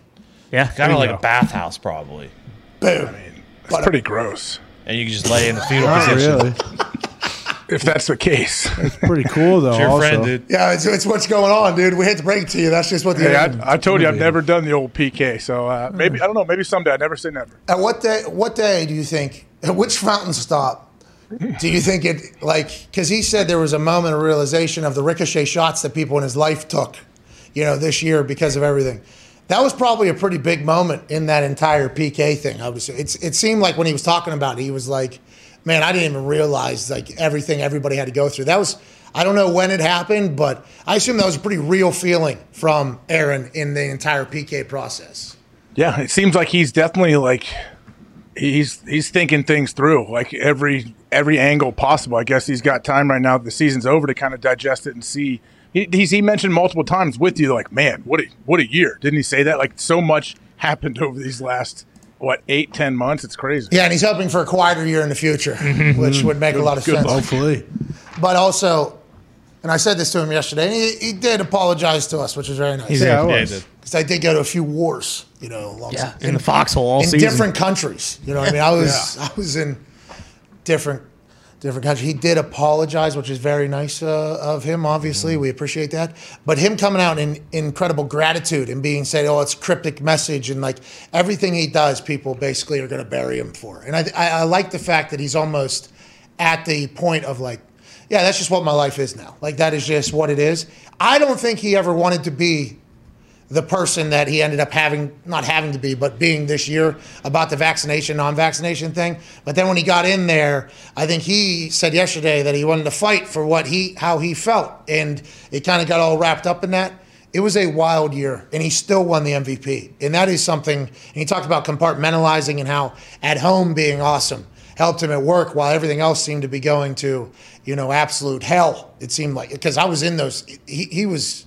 Oh yeah. I mean, it was loud for a long time. very. But everybody's saying, well, he's a drama queen. He wanted that. It was like, I don't think he, did- I was still standing by the fact that I don't think he wanted to. That's why the immunized thing even happened because he didn't want to have to fucking become the face of that. But some people are just never going to believe that, I don't think, with him. No, they won't. And and whatever, th- that's fine. Everyone can have their opinion. But yeah, I, am with you. I don't think he wanted to be the face of this and face the NFL for whatever's going on with COVID and what he his whole plan was and everything he did. But he he realized, hey, I'm in the middle of it, so he's going to fight. Yeah, and then he does PK cleanse. Yeah. Mm-hmm. Hits a couple of those fountains. Well, and you got to 12 think days? that next year will be quieter just because of what the NBA is doing and what Shams told us earlier. What? Well, we beat. What? But we ended up beating COVID today. Whoa, whoa, whoa, whoa, whoa. Well, the whoa, NFL whoa. beat COVID a long time ago. Remember? Yeah, Yeah. The Super Bowl was in LA. Nobody's wearing a mask. They were well, no a bunch of- players tested positive for the last like six weeks. That's so. right. Well, that's because everybody's taking care of themselves so much. Bingo. Trent Dilfer also had that spray. Well, that was a long time ago. That was ago. before Omnicron, no? everyone. Yeah. Oh, the spray didn't work on Omnicron. Well, or Delta, I don't think, right? oh yeah, you're right. Spray Yeah, only worked that on was one the nine. uh, one original niner. iteration. Yeah. One niner was a fucking beast. oh, gee. bro. One niner, Big son of a bitch. bro. Shut the world down. First one off the bus. First one off the bus, mm-hmm. Oh, and they were a wreck. One niner was a wrecking crew. Yeah, thankfully. Then Delta came around. Sure. Mm-hmm. and then Omicron, mm-hmm. and then allegedly, you know, people are telling us on the internet that every time we celebrate COVID being done, a new variant comes literally the next, like within the next week. Yeah. And today was the first time we've celebrated COVID being over for like good two, three months At least. So hopefully that trend doesn't continue because it does feel like we may may be COVID. If we know anything about the next one, it's going to be weak as shit, dude. I don't know if that's the case. All right, listen, I feel like COVID's going to be in our life forever. Mm-hmm. Yes. Yeah, yeah. My kids had to be tested twice before we got on the boat and once before we got off the boat. That's because actually What happens if you test poles. positive there? Yeah, once- I'm so we we all asked that. What'd you say? Axel took a dump in the pool. Quarantine. No, he's like licking like street signs and shit when you're Yeah, he did that. down. Yeah, handrails, everything, carpet. He'll lick anything. Exactly. He'll- he doesn't care. But uh, yeah, I don't know. Like, so I wondered. Okay, so if one of my kids tests positive the day before we got off the ship, which the kids got tested, what happens then? I'm pretty sure oh. your whole entire floor gets locked down, probably. Well, not only that, you're probably stuck there too. You can't go back for a while, Oh. and then you hop in your 18 wheel truck and you drive somewhere. You know what I mean? Oh, and That's you- right, you yeah. park it. That's a couple months ago, there was a whole outbreak on a cruise ship where they had to stay in the water until everyone passed it. Well, that's That happened early on too. Yeah. they weren't letting ships come into port. Yeah. yeah. I don't know enough about uh, the Canadian situation, but I believe that testing to get back in on the roads and having to go is the reason why the truckers im- initially got pissed off, right? That would make sense. Having to produce a negative test That to get back in to do the whole thing. That's why they initially got pissed off. Imagine if Hawk is stuck on a cruise ship for 12 days. 'cause Oh he- my god, so many people are dead. It would have been so awesome. Imagine tiny, if. tiny baby room too. It'd be rough. Oh, jeez. Well, that trucker thing isn't that uh, going on here now too? They're on their way to DC right now. Yeah. Are they really? Oh, jeez. All right. Gump, get on the horn, Gump. So what's going? Hey, by the way, my father was a truck driver. All mm-hmm. right, I have nothing but respect for the amount of hours, loneliness, and like how important it is to everything. But what if it in the? I mean, up here in Canada, there's some real shit going on. Oh, yeah. right? Yeah. Like the government against the truckers. Mm-hmm. If I know some things about truckers, pretty tough. Yeah. Oh, yeah. Don't wanna mess- Pretty tough. They will eat lit like sandwiches of punches. Yeah. Yeah. Like they, they are not really worried about that type of stuff. And like, but those Mounties up there, I think, got their horses on some of these truckers. well, you got to be careful because three percent of uh, truckers are serial killers as well. Oh, jeez. All right. real? I don't. That's true. Seems like a high number. Please, That's Tony. very high number. It might have been point These three. are all my dad's friends, dude. What are we Yeah. even? I mean, this on, I am. This is a fact. Oh, It's all not. Let's Yes, get to a is. break. dude. Truckers are good people. Yeah. Yeah. yeah, I agree. I only said three percent. Have you ever heard of uh, logistics maybe being the backbone of society? I Hell agree. yeah. I get an Amazon package every day.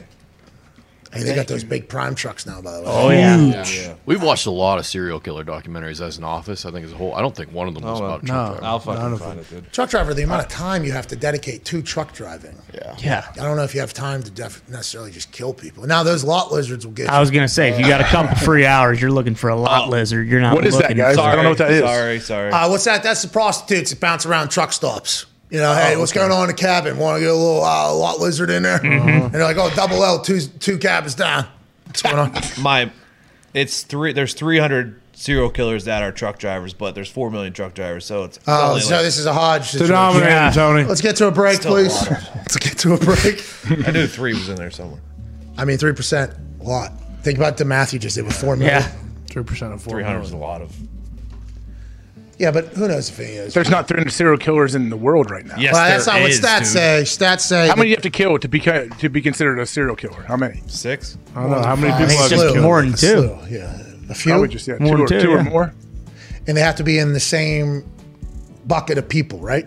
Yeah. Pat, maybe same pattern as well. No, because a serial Like like, the wet bandits or the sticky bandits. Like you have your call sign. Is that what it is? Well, I think that's Person what who murders serial. three or more people. Three or more. It's just Three or any any people or the same bucket of people. It says usually in a service of normal psychology, psychological. So it's yeah, I don't- it probably has to be a situation like like Yeah, because I think there's a different depiction of the people that just kill Yeah. a bunch of people. exactly. Yeah. I think serial killer is like a uniform. spaced Yeah, out. I specific. believe. I think Ted so. Bundy. Yeah, I think Ted, so. Yeah. Well, because it would be what mass murder would Yeah, be the so, yeah. the distinction. Yeah. I think so. I'm not 100. percent I might be wrong No, there. you're, I think you're right. I- okay, good. Then what's a terrorist? Mass Well, murder, then there's an That's entire. at one time. That There's an actually. entire- Yeah. I'm not- I won't even. Whoa, Whoa, whoa, whoa! What, Connor? No, I I mean, you know, AJ, it's your first day back. We said we were going to be a little less toxic. Yeah, that's right. on PMS Live 2022. Anyways, we hope none of the. We hope no more serial killers exist. Yes. No more mass murderers. Right. No more terrorists. Yep. No more rapists. Yep. Yes. No more pedophiles. Yep. yes. dentists. No. No. Dentist. We hate that. I hate dentists too. Throw them on the list. Fucking floss. That's all you got to do. Jesus. All right. See you tomorrow. AJ, uh, great having you back. Good to be back. Good to good to see you guys, man. It's been a while. We'll see you tomorrow. Cheers. That's a Wednesday. Let's get wild Wednesday, February 23rd. Cheers.